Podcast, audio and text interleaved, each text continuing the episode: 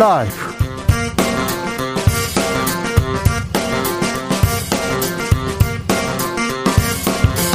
(2022년 3월 31일) 목요일입니다. 안녕하십니까. 주진우입니다.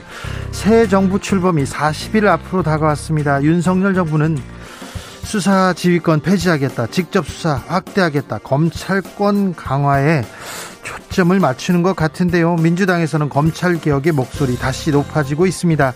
신구 권력 간의 검찰 개혁의 방향 완전히 다른데요. 민주당 김용민 의원 그리고 국민의힘 정미경 최고위원과 짚어보겠습니다.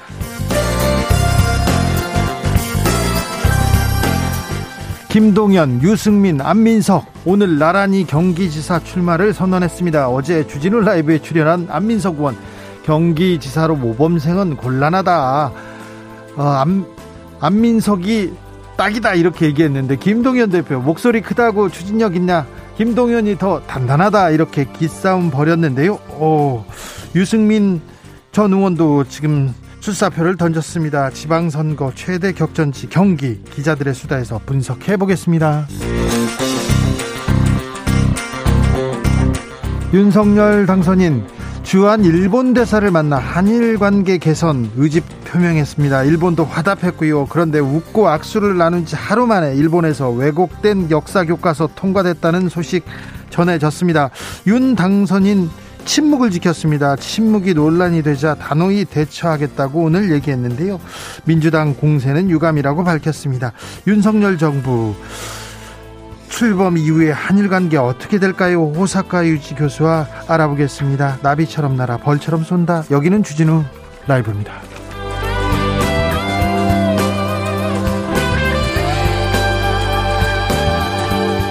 오늘도 자중자애 겸손하고 진정성 있게 여러분과 함께 하겠습니다. 3월의 마지막 날입니다.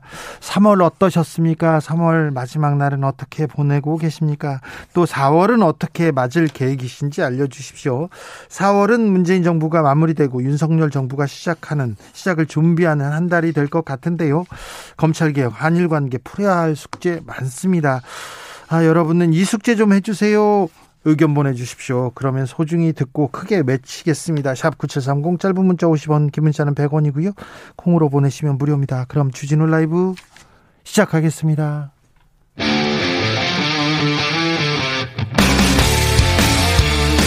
탐사보도 외길 인생 20년 주 기자가 제일 싫어하는 것은?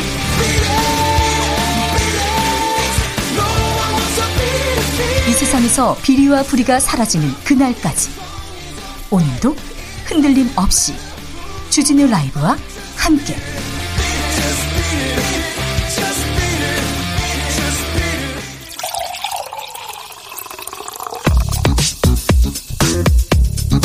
진짜 중요한 뉴스만 쭉 뽑아냈습니다. 주스. 정상 기자 어서 오세요. 네, 안녕하십니까?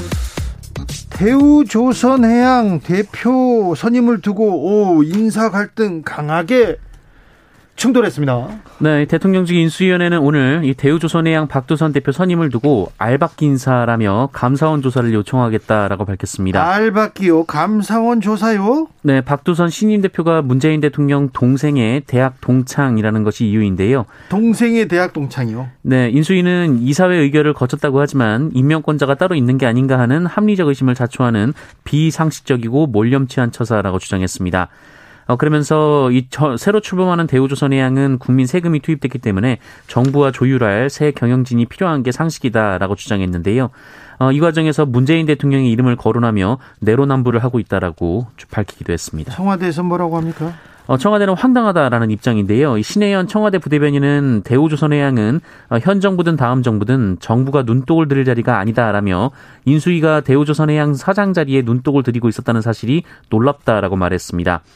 이 박두선 신유 대표가 박두선 신유 대표가 갑자기 대우조선해양 사장에 취임한 것이 아니라 어, 이전엔 부사장이었고 또 1986년 대우조선해양이 입사해서 오랫동안 근무해 왔다라는 겁니다. 네. 또 이번 사장 선임은 주주 총회를 거쳐서 임명된 것으로 전해졌습니다. 노조도 그렇고요, 회사 측도 그렇고 다 이거 여기 대우 대우 조선 해양 사람이다. 그래서 승진했는데 뭐가 문제냐 이렇게 얘기하는데 아무튼 인수에서 브레이크를 걸고 있습니다. 국민의힘에서도 비판 이어가요. 네, 국민의힘에서는 김기현 원내대표가 오늘 이 문재인 정부 임기 말 알박기 인사를 전수조사했다면서 어, 여기에 해당되는 인원이 총 59명으로 집계됐다라고 밝혔습니다. 어, 김기현 원내대표는 이들 대부분은 민주당 및 문재인 정권 청와대 출신이라면서 이 전문성과 무관한 보온성 인사라고 주장했습니다. 민주당에서 뭐라고 합니까? 네, 민주당에서는 국민의힘 이달곤 의원실에서 지난 29일 이 복지부의 산하기관 정책보좌관 개방형 직위, 이 기관장, 부기관장 및 임원 현황 명단 제출을 요구했다면서 어, 공공기관이 직접 조사하지 않으면 파악하기 어려운 내용도 포함되어 있기 때문에 어, 사실상 공공기관에서 해당 인사들에 대한 사퇴 압박을 가하는 것이라는 주장을 했습니다. 어, 박홍구 원내대표는 공공기관 스스로 국민의힘 입맛에 맞지 않는 사람들을 속아내려는 무언의 압력이자 이 정권 교체 전 백기투항을 요구하는 노골적인 메시지라면서 윤석열 대통령 당선인이 이에 대한 분명한 입장을 밝혀야 한다라고 요구했습니다. 네. 인사를 두고 크게 충돌했습니다. 알박기라. 아, 86년에 입사해서 오랫동안 근무해서 승진한 사람인데 아, 동생의 대통령의 동생의 대학 동창이라는 이유로 네, 알박기를 했다. 알박기라는 단어를 쓰고 있습니다. 강하게 반발하고 있는데 어찌 봐야 될지 조금 이따 또 자세히 좀 논해 보겠습니다. 김정숙 여사 옷값 논란 왜 문제냐 이렇게 청와대가 얘기하기 시작했습니다. 네, 박수현 청와대 국민소통수석은 오늘 브리핑을 통해서 임기 말 청와대의 특수활동비뿐 아니라 김정숙 여사의 옷값이나 액세서리까지 거론하는 무분별한 의혹 제기가 이어지고 있다면서 이 무분별한 의혹 제기에 유감을 표한다라고 말했습니다. 네. 박수현 수석은 문재인 정부는 출범과 함께 특활비의 투명성과 책임성을 높이기 위해 제도를 개선해 왔다라면서 이 감사원 특활비 감사도 문재인 정부에서 최초로 도입을 했는데 지금까지 한 건도 감사원 지적을 받은 바 없다라고 말했습니다. 또한 문재인 정부 청와대는 연평균 96억 5천만 원의 특활비를 편성해 왔는데 청와대 특활비가 도입된 이후 역대 정부 최저 수준이라고 강조했습니다. 박근혜 정부 마지막에 120억 원 정도 특활비가 있었는데요. 네. 특활비도 줄었네요. 그리고 특활비에서 옷을 샀다는 단서는 아직 나오지 않았습니다. 고위 공직자 재산이 공개됐는데 어, 문재인 대통령 재산도 공개됐어요? 네, 정보공직자윤리위원회는 오늘 고위공직자들의 재산 현황을 공개했습니다. 아, 이에 따르면 문재인 대통령은 지난해 말 기준 21억 9,100만 원의 재산을 신고했는데요. 어, 지난해보다 1억 1천만 원 정도 더 늘었습니다. 어, 문재인 대통령 재임 기간을 합산하면 전체 재산의 순 증가액은 5년간 3억 200만 원이었습니다. 어, 다만 양산 사저 건축 문제로 채무가 급증해서 빚이 15억 원 더 늘었는데요. 이 대통령 경호시설의 경우 국가 예산이 투입되지만 이 퇴임 대통령이 생활하는 사저는 자비로 충당해야 합니다. 어, 이중 11억 원이 4인간 채무인 것으로 전해졌는데 네. 이 당시는 기존에 쓰던 양산시 매곡동 사저가 팔리지 않았으나 어, 현재는 이 사저가 팔려서 채무는 다 갚은 것으로 전해졌습니다. 다른 공직자들의 재산은 어떻습니까? 네, 정부 고위공직자 1978명이 지난해 말 기준으로 본인과 가족 명의로 신고한 재산은 편, 평균 16억 2145만 원이었습니다. 어, 1년 사이 평균 금액이 1억 6,629만 원이 늘었는데요. 어, 주택 등 부동산과 주식 평가액 상승이 주된 영향으로 분석이 되고 있습니다. 국무위원 중에서는 정영애 여성가족부 장관이 4억 8,700만 원 늘어나서 가장 많이 들었고요. 45억 6,700만 원을 신고했습니다. 어, 김부경 국무총리의 재산은 15억 1천만 원으로 종전보다 3,300만 원 줄었습니다. 이 광역자치단체장 중에서는 오세훈 서울시장이 10억 어, 2,200만 원 늘어서 59억 200만 원을 신고했고요. 10억이나 늘었어요? 네, 박형준 부산시장은 46억 8,500만 원 신고했습니다. 어, 박형준 부산시장은 집만 해도 LCT 집만 해도 어, 더 많은데, 네. 자세하게 한번 분석해 보겠습니다. 국회의원들 재산은 어떻게 됐어요? 네, 국회의원들은 3명을 제외하고 평균 재산이 23억 8,254만 원이었습니다. 네. 어, 이 3명은 음, 차원이 다른 재산 보유자였는데요. 네. 가장 많은 재산을 보유한 사람은 전봉민 국민의힘 의원으로 1,065억, 2위는 672억 원의 박덕흠 국민의힘 의원, 3위는 어, 577억 원의 윤상현 국민의힘 의원이었습니다. 아, 윤상현 의원 500억 넘는 자산가였군요. 네, 윤상현 의원은 한 해 사이에 227억 원의 재산이 증가했습니다. 이 배우자가 소유한 비상장 주식의 가치가 전년보다 크게 올랐고요. 이 전복민 의원도 151억 원 늘었고 박덕흠 의원도 112억 원이 늘었습니다. 아, 네. 어, 역시 본인 또는 가족 회사에 비상장 주식을 매입하면서 재산이 크게 늘었습니다.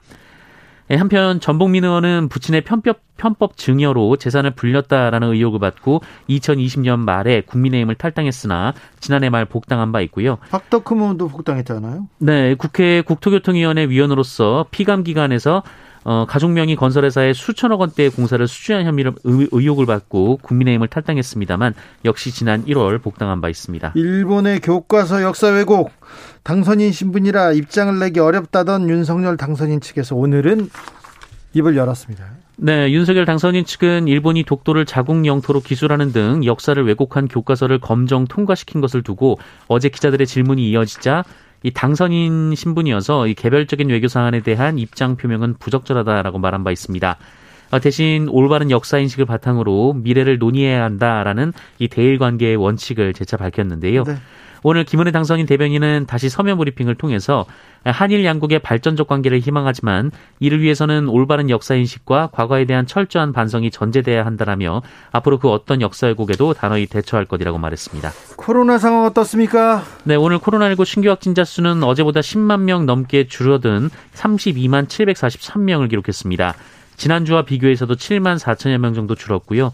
역대 최다를 기록한 2주 전과 비교하면 30만 명 넘게 줄었습니다. 위중증 환자 걱정이에요? 네, 위중증 환자 1,315명으로 어제에 이어서 역대 최다치를 다시 경신했고요. 이 사망자는 375명으로 하루 평균 333명의 사망자가 발생하고 있습니다.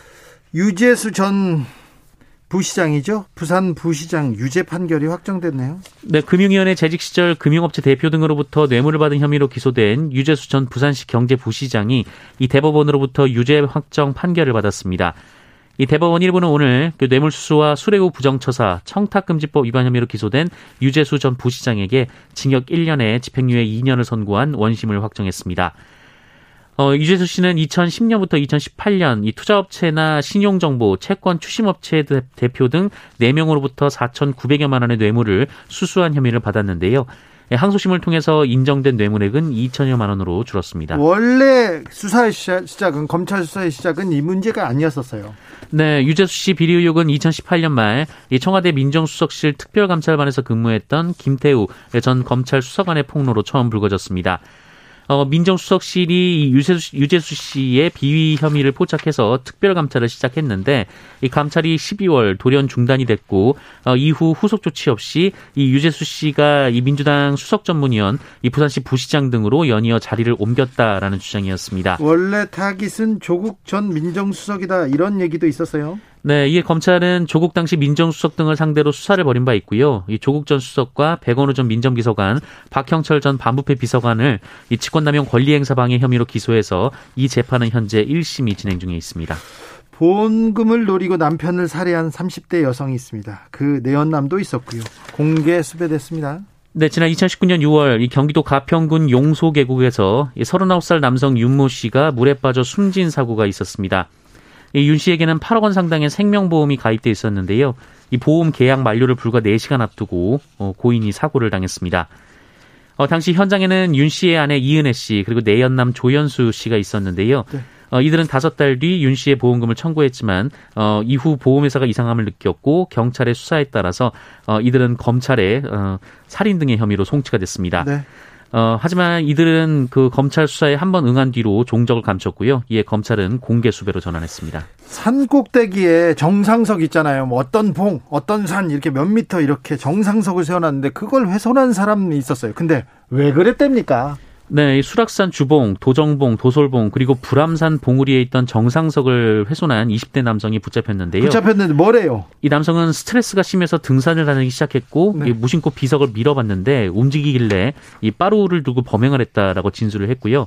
자신의 힘으로 무거운 비석이 굴러떨어지는 모습에 희열을 느껴서 범행을 했다라고 진술한 것으로 전해지고 있습니다. 바위, 비석이 굴러떨어지는 모습에 희열을 느껴서 범행을 저질렀다고요? 네. 큰일 납니다. 네. 어떻게 사법 처리되는지 저희가 또 알려드리겠습니다. 주스 정상근 기자 함께했습니다. 감사합니다. 고맙습니다. 김경태님께서 잔인한 3월 가는구나. 장사가 너무 안 돼서 24시간 다 풀었으면 좋겠어요. 이래도 죽고 저래도 죽고 아우 또 안타깝습니다. 0290님 방금 숙소에 있는 달력 두 개 3월에서 4월로 뒤집었습니다. 4월 1일 만우절에 듣고 싶은 뉴스. 1번 북한이 핵무기 모두 다 폐기함. 2번 러시아가 우크라이나 침공 중지 후 종전선언. 3번 미얀마 군 쿠데타 중지 후 쿠데타 주역들 망명. 4번 일본이 군 위안부 강제징용 과거사 진심 어린 사과 후 독도는 대한민국 영토로 인정. 훌륭하십니다. 네. 훌륭하세요. 네. 이렇게 될 겁니다. 될 거예요. 네. 조금 시간은 걸릴 겁니다. 네. 교통정보센터 다녀오겠습니다. 오수미 씨.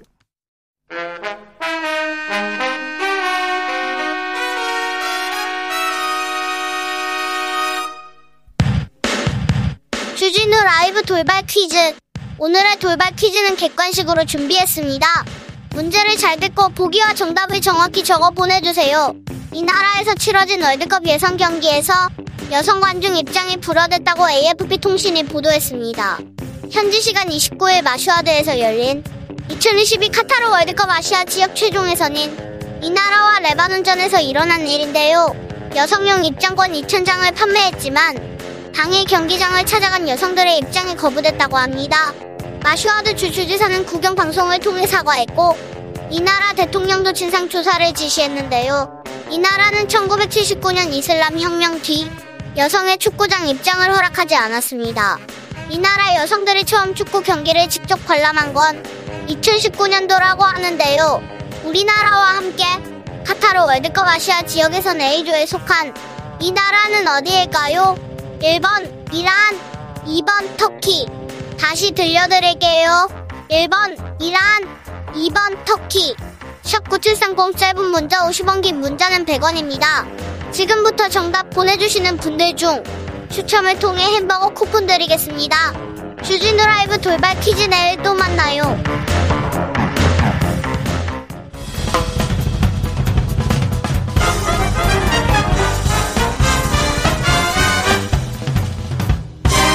훅 인터뷰. 모두를 위한 모두를 향한 모두의 궁금증 훅 인터뷰. 윤석열 정부의 검찰 밑그림 그려지고 있습니다. 그런데 수사지휘권 폐지하겠다. 직접 수사 아, 폐지하겠다. 검찰권 강화 의지 커 보이는데요. 그래서 다시 민주당에서 검찰개혁의 고삐 바짝 조이고 있습니다.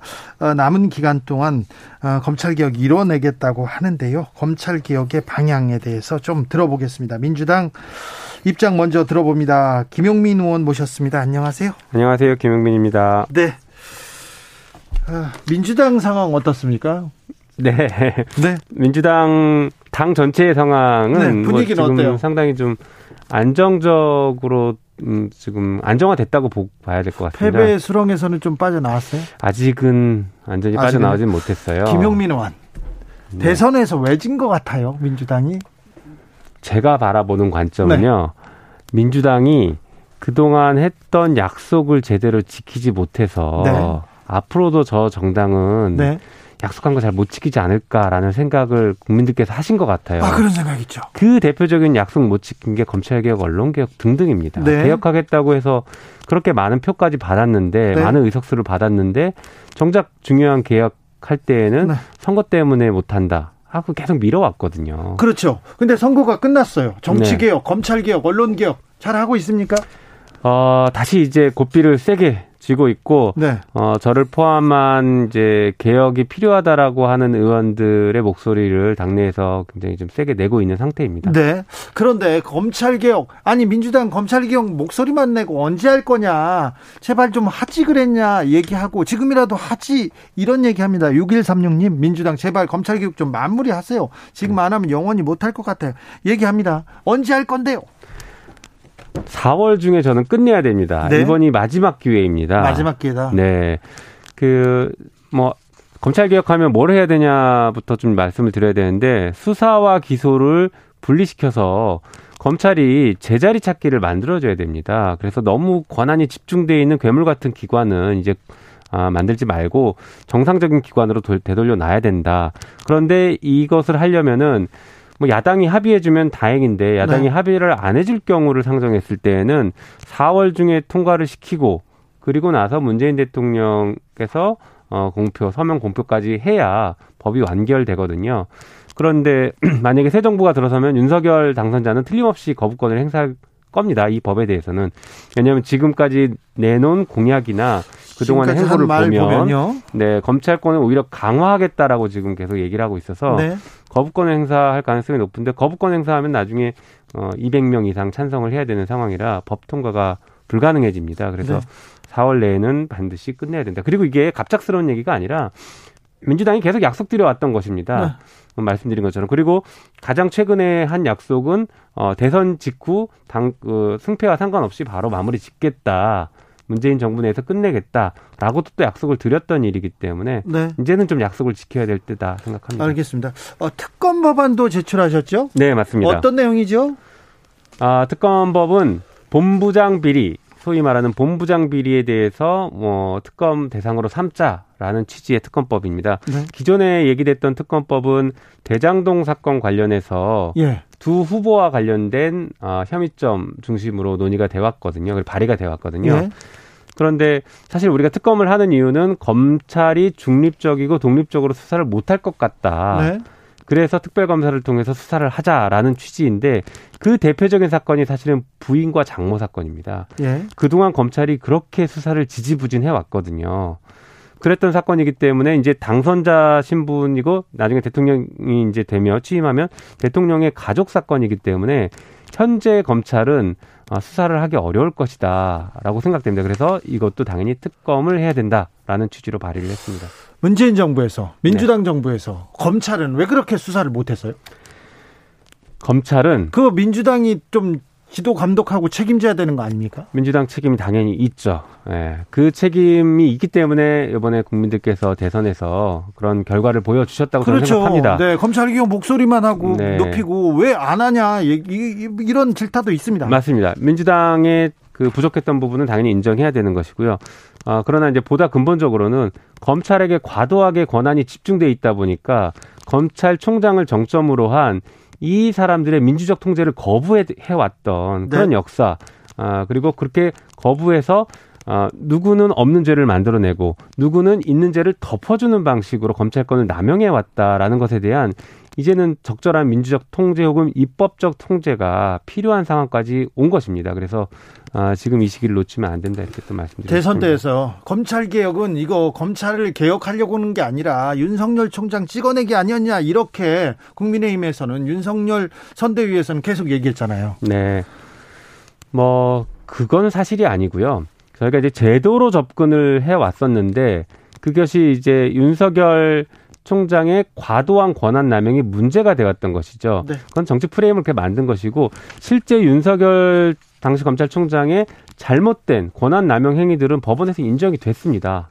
네. 아, 물론 아직 재판 중이긴 하지만 네네. 실제 법원도 인정을 했던 잘못들이 존재하기 때문에 그것을 찍어내리기다라고 평, 평가할 것은 아니다라고 저는 생각합니다. 자, 윤석열 당선 이후에 검찰에서 속도를 내고 있는 수사가 있습니다. 산업부 관련된 블랙리스트 의혹 수사인데요. 네. 이거 어떻게 보세요? 아, 좀뭐 전 정치적 보복 수사가 이제 시작되고 있는 것 아닐까? 아, 서막을 연 게 아닐까 이런 생각을 하고 있습니다. 한편으로는 그 검찰도 이제 음, 정치적으로는 정리가 됐고 줄서기를 확실하게 시작했다라고 좀 보여집니다.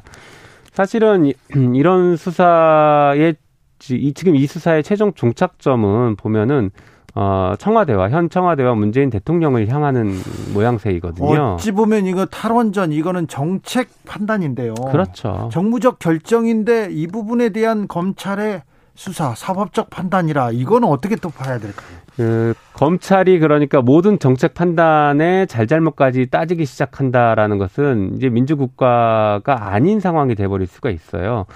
아, 한편 지금 산 산업부 요번에 그 압수수색한 것은 그 블랙리스트를 통해서 음, 사퇴 압박을 종용했다 이런 취지거든요. 네. 그런데 이 사건은 거꾸로 돌려놓고 보면은 지금 윤석열 당선자 측과 동일합니다. 검찰총장 물러나라라고 지금 어, 국민의힘 쪽에서는 대놓고 얘기하고 있고 예. 그리고 공수처장에게도 물러나라고 지금 대놓고 사퇴 압박을 하고 있거든요. 네. 그러면 동일선상에서 그 사건도 수사를 해야 되는 것 아니냐 이렇게 오히려 좀 대묻고 싶습니다. 아, 이 인사 문제, 네. 그것도 특별히 임기말 인사 문제, 임기말 임기초 인사 문제하고 이 산업부 그리고 환경부 수사가 그 말 맞물려 있는데요. 네. 요거는 또 어떻게 될지 참 궁금하기도 합니다. 아, 윤석열 검찰 어, 공약에서도 그렇고 선거 유세 때도 그렇고 그리고 지금 인수위 면면 보고 윤석열의 어, 윤석열 후의 검찰 개혁, 검찰 개혁 방안 어떻게 보고 계십니까? 저는 개혁이 아니라 네. 아, 검찰을 정말 그 진짜로 무소불위 괴물로 만들려고 한다라는 생각이 들어요. 어떤 측면에서요? 네. 일단 그 수사지휘권을 법무부 장관의 수사지휘권을 폐지하겠다라고 하는데 이것은 네. 그 거의 유일하게 남아있는 민주적 통제 장치를 걷어내버리겠다라는 것이거든요. 아니 앞으로 법무부 장관을 네. 어, 윤석열 당선인이 임명하잖아요. 그렇죠. 그렇더라도 수사 지휘권은 남겨둬야 됩니다. 그러니까 왜냐하면 네. 그 과거에 MB 정부 때에는 이 수사 지휘권을 함부로 썼어요. 원래 검찰총장만 수사 지휘를 하도록 돼 있는데 네. 검사장들에게 법무부 장관이 이제 법무부 장관 항상 검사 출신을 안 치다 보니까 네. 수시로 전화해서 검찰총장을 건너뛰고 수사지휘를 해왔던 예가 있었죠. 있었죠. 네, 있었죠. 예, 당시 검찰총장이 그걸 폭로를 폭로까지 해버렸죠. 예. 그런 식의 수사지휘를 하지 마라. 네. 그리고 오히려 법에 따라서 검찰총장에게만 수사 지휘하고 저희가 지금 또 얘기하고 있는 건 서면 수사 지휘만 해라라는 것이에요. 근데 더 중요한 건 수사 기소를 분리시키면 이게 무의미한 논의가 됩니다. 네. 수사권이 없기 때문에 수사 지휘가 의미가 없는 것이죠. 네. 그래서 저는 이제 그렇게 흘러가야 된다고 생각하는 것이고요. 그 예산권 뭐 독립시켜 주겠다라고 하는데 이것도 매우 부적절합니다. 안 그래도 검찰에게 지금 권한이 너무 많이 집중돼 있는데 힘이 세죠. 네. 이 여기다 예산권까지 예산 편성권까지 부여하면 지금도 논란이 되고 있는 특활비에 대해서는 그나마 법무부가 들여다볼 수 있는 그 여지마저 다 없애버리겠다는 것이거든요. 네. 그런데 어, 윤석열 그 지금 당선자 측에서 하나를 얘기 안 하고 있는 게 있어요. 사실은 검찰이 그동안 계속 주장해왔던 검찰 개혁 방안 중에 하나인데 지금 얘기 안 하고 있는 게 바로 인사권입니다. 네. 검찰은 그동안 인사권을 독립시켜달라 혹은 적어도 대통령의 인사권을 제한해달라라는 요구를 끊임없이 해왔습니다. 예. 그런데 본인이 당선자가 되고 검찰에 대해서 얘기할 때 본인의 인사권을 놓지 않겠다라는 것이죠. 네. 인사권에 대해서 얘기하지 않고 있는 것은. 네. 어, 안 그래도 지금 이제는 법무부 장관이 아니라 대통령이 직접 검찰에게 수사 지휘를 할 그럴 상황이 만들어졌는데 네. 예, 인사권은 또 놓지 않고 다 쥐어들고서 어, 수사를 직접 통제하겠다라고 지금 생각하고 있는 알겠습니다. 것 같습니다. 법무부 장관이 검찰총장의 예산 특별 음, 특수활동비 같은 거를 그 쳐다보고 이렇게 감사하고 그럴 수 있습니까? 있습니다. 회계감사권이 있습니다. 윤석열 총장은 특활비를 공개했나 공개하지는 않았죠. 공개 절대 안 하고 있죠. 그런데 그럼 법무부는 쳐다봤습니까? 법무부도 그 그러니까 특활비를 어떻게 주냐면요. 검찰에게 바로 특활비가 가는 게 아니라 법무부가 특활비를 수령합니다. 예. 그래서 검찰에서 특활비를 어느 어느 용도로 이렇게 쓰겠다라고 요청하면 거기에 맞춰서 줍니다. 아니면 예. 분기별로 주거나 네. 법무부에서 내려주고 그 사용한 내역에 대해서 구체적인 내용 영수증까지는 특활비는 없는 게 원칙이니까 그렇죠. 거기까지는 없더라도 어느 청에 얼마를 보냈다 그리고 검찰총장이 어느 정도를 그 수시 집행을 했다. 그리고 수시 집행에서 누구에게 간 영수증, 예를 들어서 천만 원을 어, 특별한 어떤 수사팀에게 지급했다라고 하면 그 수사팀이 네. 천만 원을 받았다라는 영수증을 쓰거든요. 네. 그걸 어디서 썼는지 모르지만 네. 그 영수증 정도까지는 법무부가 계속 볼 수가 있습니다. 그 그래서 그 정도까지는 네, 어느 정도를 어떻게 썼구나는 정도는 알죠. 네, 알겠습니다. 아, 아무래도 윤석열 정부에서 한동훈 검사가 네. 어떤 역할을 맡게 될까가 좀 관심이 주목됩니다. 왜 그러냐면 후보가 네. 한동훈 검사를 좀 지목해가지고 그랬죠. 또 그리고 또 특별한 관계도 있었고요. 네네. 네. 어떻게 보십니까? 아 저는 지금 어, 윤석열 당선자의 지지율이 낮아서 초반부터 등판시키지는 않지 않을까라는 생각은 합니다. 네. 다만 초반부터 등장하건 안 하건 상관없이 뒤에서 굉장히 중요한 역할은 할 것이다. 특히 검찰이 가지고 있는 수사와 관련해서는 핵심적인 역할은 거의 다 할 것이다라는 아, 그런 우려는 좀 갖고 있습니다. 네. 자, 윤 당선인 생각대로 수사 지휘권, 예산권 독립하고 그러면요. 네. 어, 그러면 검찰은 어떻게 되는 겁니까? 검찰 파쇼죠. 파쇼요? 예, 검찰 파쇼이고 검찰 독재를 완성시키는 길로 간다. 저는 그렇게 봅니다. 아니, 지금도 검찰이 그렇게 힘이 센데 네. 더 세지는 겁니까? 그러니까요. 아, 정말 통제를 못 받는 거죠. 공수처는 어떻게 됩니까? 공수처가 견제한다면서요? 공수처가 견제해야 되는데 지금 공수처가 이렇다 할 수사 성과를 못 내고 있습니다. 그렇죠. 좀 잘 못하는 것 같아요.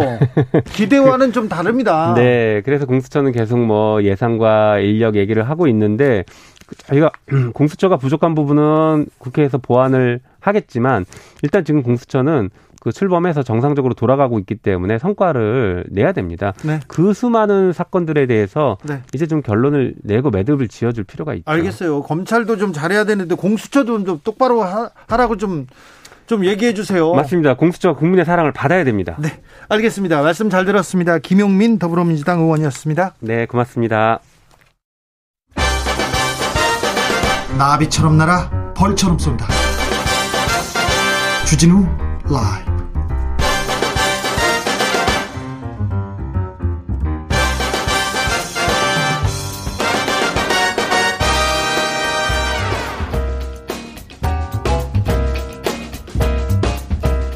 이번에는 국민의힘 입장 들어보겠습니다. 윤석열 인수위에서 검찰권 강화한다 이런 입장인데 민주당에선 그래서 검찰 개혁 하겠다 4월에 마무리하겠다 이렇게 또 들고 나왔습니다. 특검법안도 나왔고요. 그래서 어, 윤석열 정부의 검찰 독립에 대한 얘기 한번 좀 더 들어보겠습니다. 정미경 국민의힘 최고위원 안녕하세요. 네, 안녕하세요. 잘 계시죠? 네. 바쁘시죠? 네, 바쁩니다.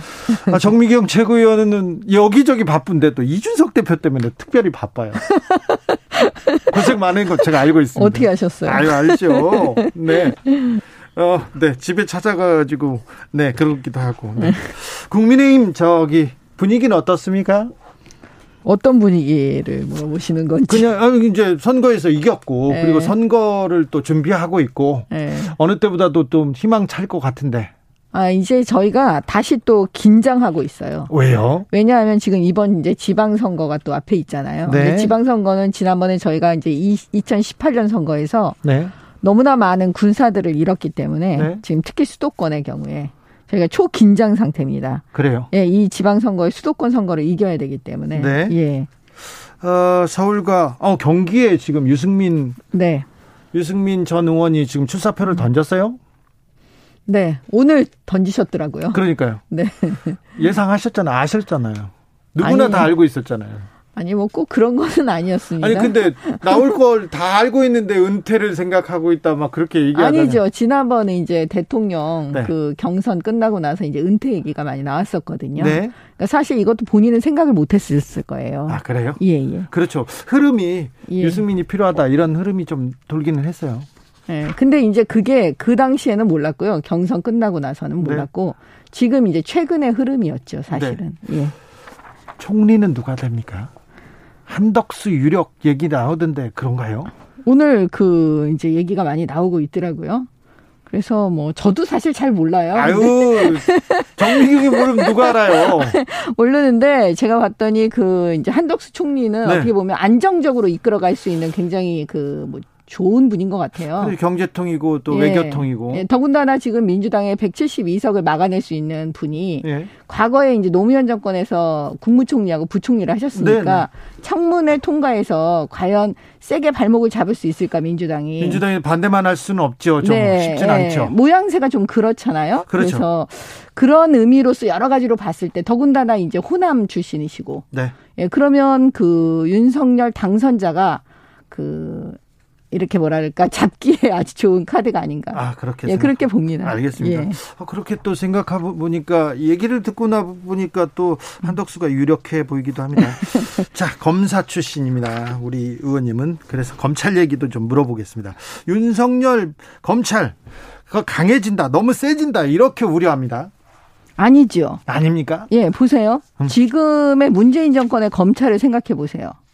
윤석열 검찰총장을 대통령으로 만드신 분들이 지금 문재인 정권의 그 검찰이었어요. 제가 네. 볼 때는. 네. 왜냐하면 국민들께서 그게 너무 싫으니까 너무 미우니까 오죽하면 그때 당시에 그 문재인 정권의 검찰이 이게 아니다라고 예. 생각하시는 윤석열에 대해서 그 대통령을 만드셨겠습니까?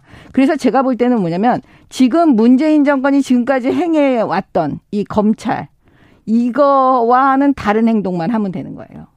그러면 사실은 뭐냐면 네. 검찰권이 검, 검찰의 독립성이 지켜질 수 있는 거예요.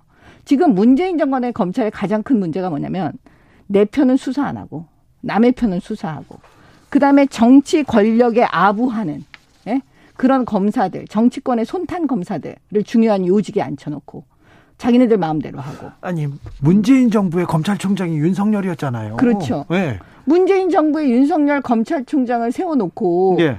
왜 그 수사하려고 하는 문재인 정권을 향해서 살아있는 권력에 대해서 수사하려고 하는데 왜 그걸 막아요? 그러다 보니까 이 꼴이 된 거잖아요. 막는 만약- 막는 막 막지는 못했잖아요. 아니요, 막았잖아요. 그래서 윤석열 총장이 그걸 추미애가 추미애 장관이 네. 계속 윤석열 검찰총장을 자기 부하라 그러고 어? 수사지휘권을 가지고 막 또 장난을 좀 하셨죠. 그런 식으로. 그러니까 권력을 향한 수사를 막으려고 한 문재인 정권이에요. 그렇기 때문에 그거에 대해서 그건 아니다라고 말하는 윤석열에 대해서 결국은 국민들이 윤석열 편을 손들어 준 거죠.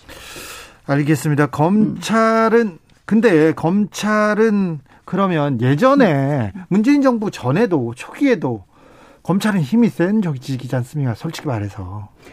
그러니까 검찰이 힘이 센데요. 네. 그 검찰의 힘은 국민을 위한 거잖아요. 그렇죠. 네. 그렇다고 해서 그 힘을 네. 수사 아니 권력을 가진 정치 권력을 가진 사람들이 그 힘을 힘 자기 걸로 만들려고 하는 거안 되죠. 안 되죠. 안 되죠. 예, 근데 지금 문재인 정권은 그 힘을 자기 걸로 만들려고 했던 거예요. 그래서 검찰 개혁이 실패한 거예요. 만들려고 네. 만들 수도 없지요. 아니요, 근데 했죠. 생각을 해보세요. 왜 한동훈 또 왜 괴롭힙니까? 누구 한동훈 검사장을 왜 괴롭혀요?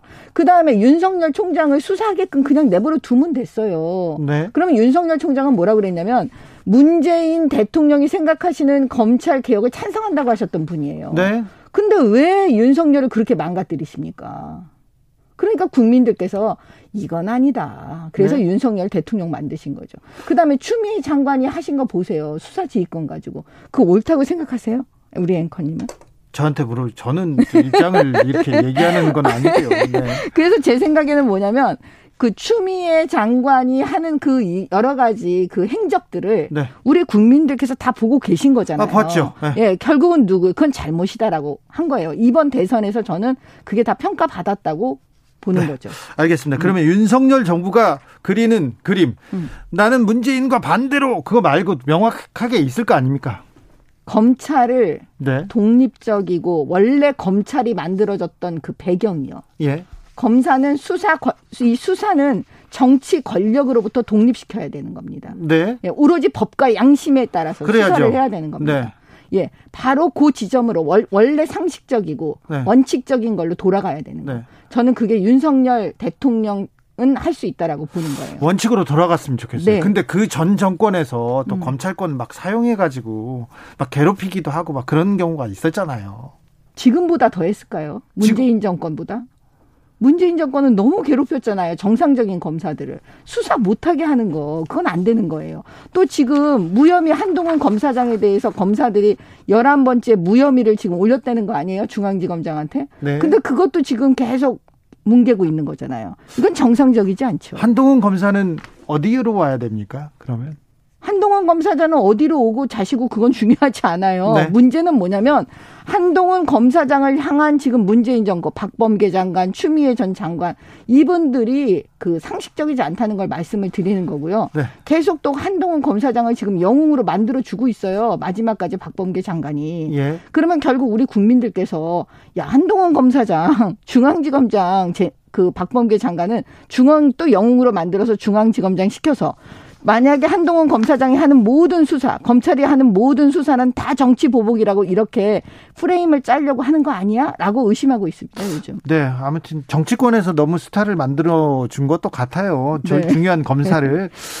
아, 4716님께서 검사는 검사가 잘못한 것을 왜 봐줘요? 검사는 제 식구에게는 관대하잖아요. 검찰이 좀 바뀌어야 하지 않습니까? 이렇게 물어봅니다.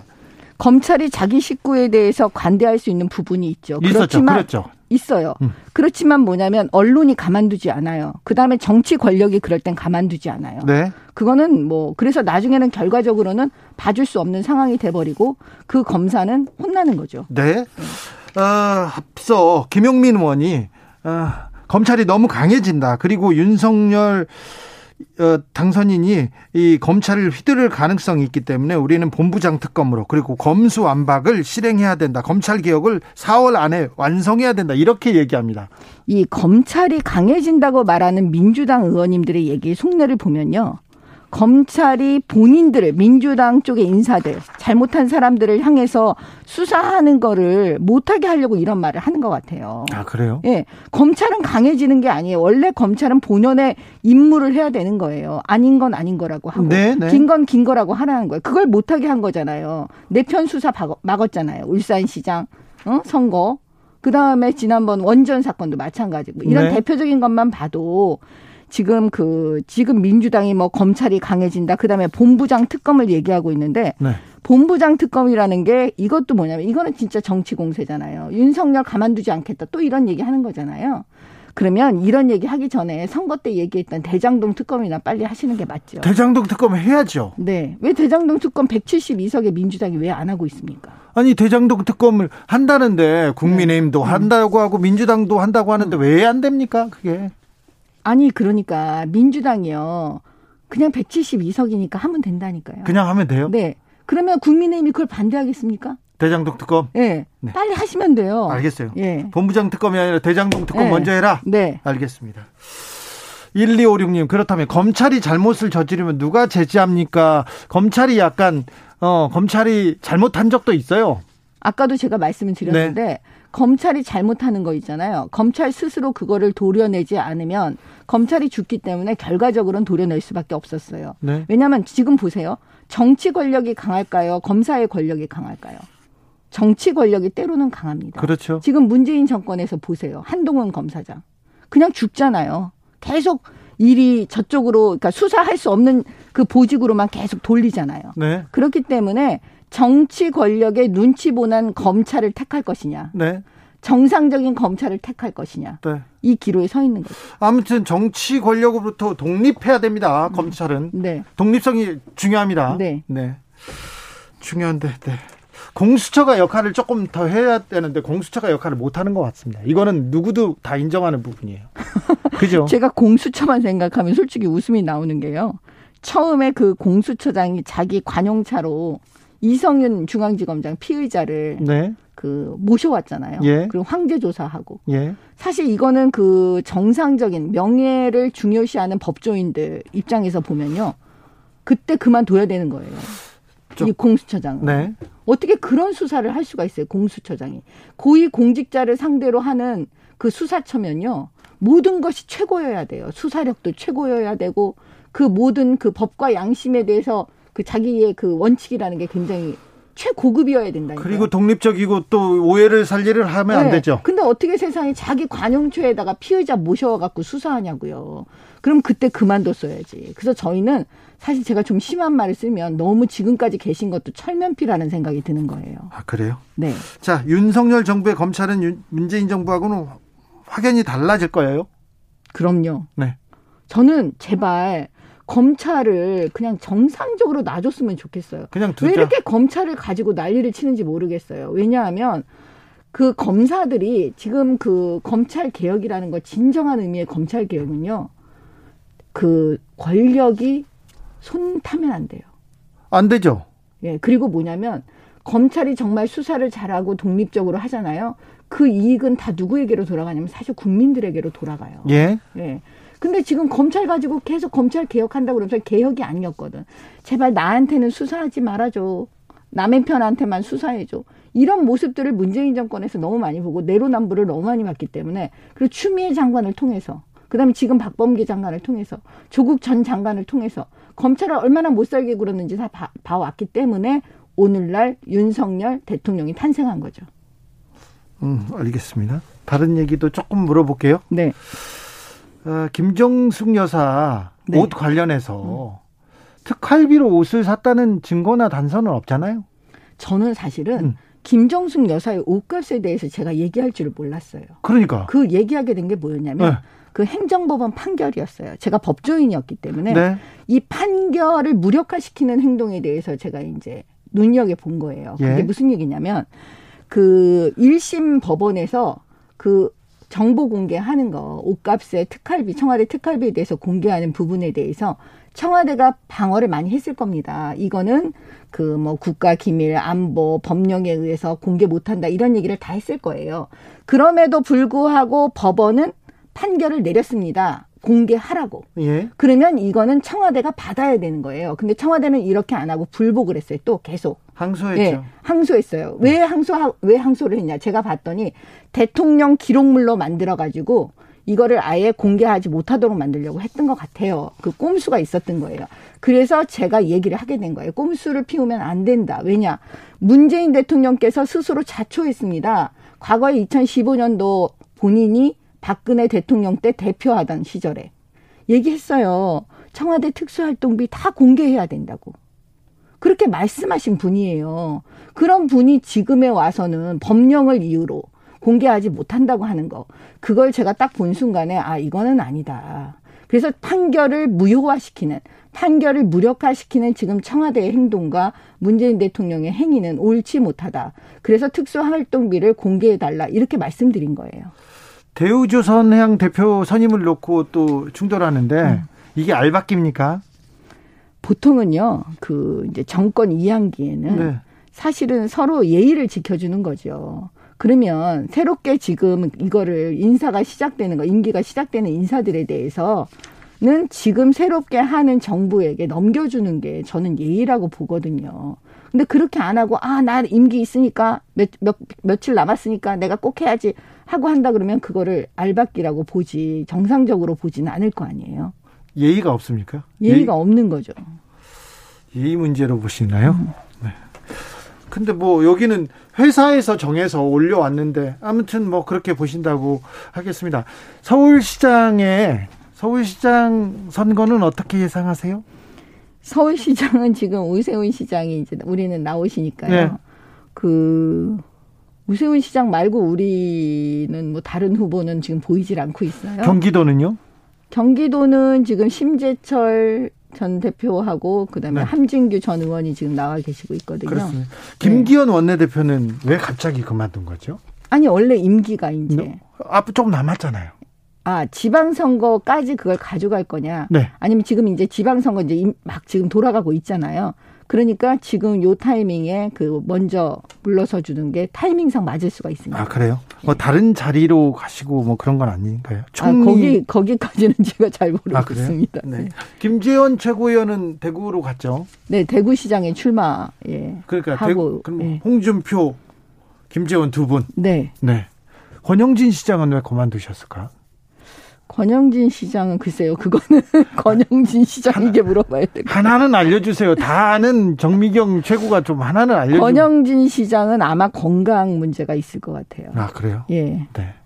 유승민 후 저기 유승민 전 의원도 건강 문제가 있다고 했는데 건강 괜찮습니까? 예, 지금은 거기는 괜찮습니다. 그렇습니까? 예, 예. 네. 아, 모르는 게 없네요. 아, 윤석열 검찰총장이 대통령이 됐어요. 그리고 예. 자기 조직에 대해서는 굉장히 잘 아는 분이고 애정이 많은 분이에요. 그래서 검찰과 이 관계 윤석열 정부가 검찰과의 관계가 조금 중요할 것 같아요. 조금 이건 독립되고 멀어야 되는데 워낙 잘하는 분야이기 때문에 여기에 대해서는 얘기를 하실 것 같아요. 그래서 저는 저는 이렇게 보는 게 오히려 더 조심하지 않을까 봐요. 조심해야죠. 왜냐하면 조금만 잘못하면 검찰 공화국이 라고 그렇죠. 계속 지금 그. 민, 민, 주당 쪽에서 이제 말씀을 하실 거고 네. 그다음 에 국민들도 걱정하실 수 있어요. 네. 그렇기 때문에 오히려 더 조심하는 상황이 되지 않을까요? 검찰이 알아서 권력에 검찰이 또 그 유능한 조직이지 않습니까? 그게 먼저 먼저 알아서 권력에 이렇게 충성할 가능성 그것도 좀 있어요. 저는 제가 저도 과거에 검사를 했지만 네. 지금까지 쭉 이제 여러 정권을 이제 거치면서 보니까요. 이번처럼 검사들이 많은 생각을 했던 시절은 없었을 것 아. 요즘처럼 예. 그렇기 때문에 검사들 스스로 아까 지금 네. 유능하다고 말씀하셨잖아요. 그 검사들이 스스로 자기 조직을 어떻게 하면 지킬 건지를 아마 생각하지 않았을까. 이제 어떤 권력이 와도 네. 본인들이 거기에 휘둘리지 않고 손에 타면 안 된다. 네. 이런 생각을 할 것 같습니다. 제가 BBK는 누구 겁니까? 다스는 누구 겁니까? 하다가 이명박 정부가 들어서자마자 제가 쫓겼어요, 검사에. 그리고 박근혜 전 대통령 주변 얘기하다가 나중에 쫓겼거든요. 그런 일은 이제는 없겠죠. 검찰한테. 제가 볼 때는 누구 한 개인을 미워가지고 뭐 쫓아내기 위해서 하는 그런 수사는 할 수가 없습니다. 그 이제 앞, 앞으로 안 그러겠죠? 예, 그렇게 할 수가 없어요. 알겠습니다. 예. 네. 말씀 잘 들었습니다. 정미경 국민의힘 최고위원이었습니다. 네, 감사합니다.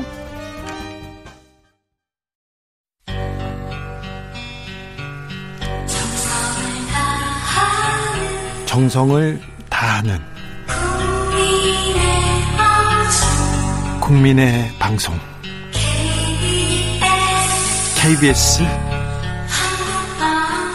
주진우 라이브 그냥 그렇다고요.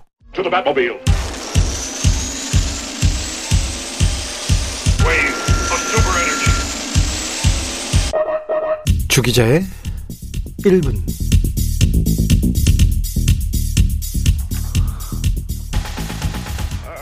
빠찡코 아시죠? 빠찡코 이민진 작가의 작품 뇌 휴식을 주는 책의 맛 책의 맛 코너에서 저희가 읽어서 주라 청취자들은 잘 알고 있으리라 생각됩니다.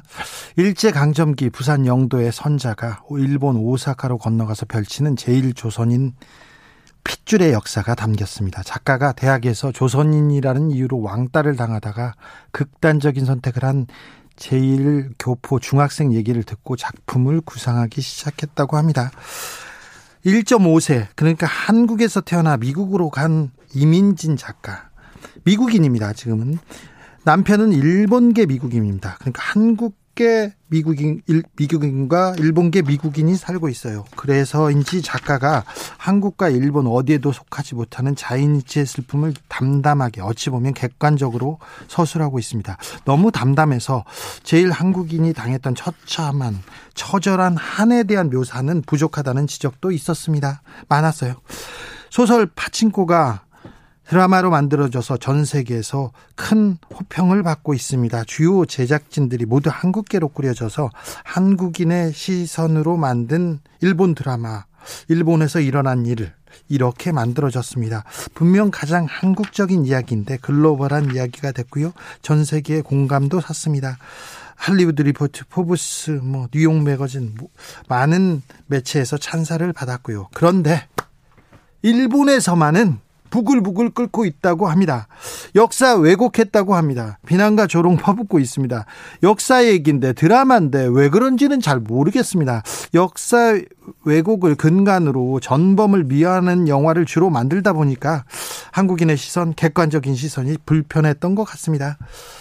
아, 며칠 전에 윤석열 당선인이 일본 대사를 면담했습니다. 당선인이 기시다 총리가 한일 현안을 많이 꿰뚫어 보고 있다 이렇게 덕담을 건넜는데 하루 만에 불과 하루 만에 일본의 교과서 역사 왜곡 문제가 불거졌습니다.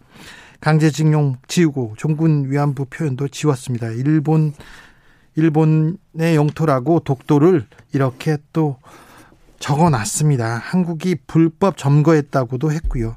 그런데 당선인 입장이라 입장을 표명하는 것이 부적절하다고 해서 참 놀랐습니다. 그런데 오늘 역사 왜곡에는 단호에 대처한다고 하니 다행입니다. 미래 세대에게 거짓을 가르칠 수는 없지 않습니까? 당선인께서 한일 관계를 개선하겠다고 했고 자신했고요. 일본에서도 기대가 크다고 합니다. 개선해야죠. 네. 잘 지내야죠. 그렇다고 한미연합훈련에 자위대가 출동하는 건 아니겠지요. 일, 일장기를 펄럭이는 군함이 동해에서 훈련하는 거는 아니겠죠. TV 토론도 있고 김태호 인수위원도 있어서요. 제가 괜히 걱정하는 거죠. 지금까지 주기자의 1분이었습니다.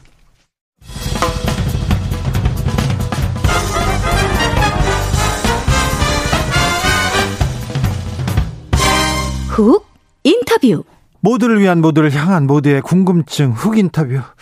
일본이 고등학생들이 보는 교과서에 사실을 왜곡하는 주장을 넣었습니다. 사실이 아닙니다. 조선인 강제 연행, 강제 연행 이걸 표현을 다 지웠어요.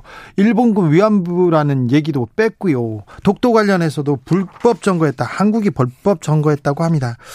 아, 한일 관계 앞으로 어떻게 되는 건지 윤석열 정부는 한일 관계 어떻게 풀어야 하는 건지 알아보겠습니다. 호사카 유지 세종대 교수 안녕하세요. 예, 안녕하십니까. 네.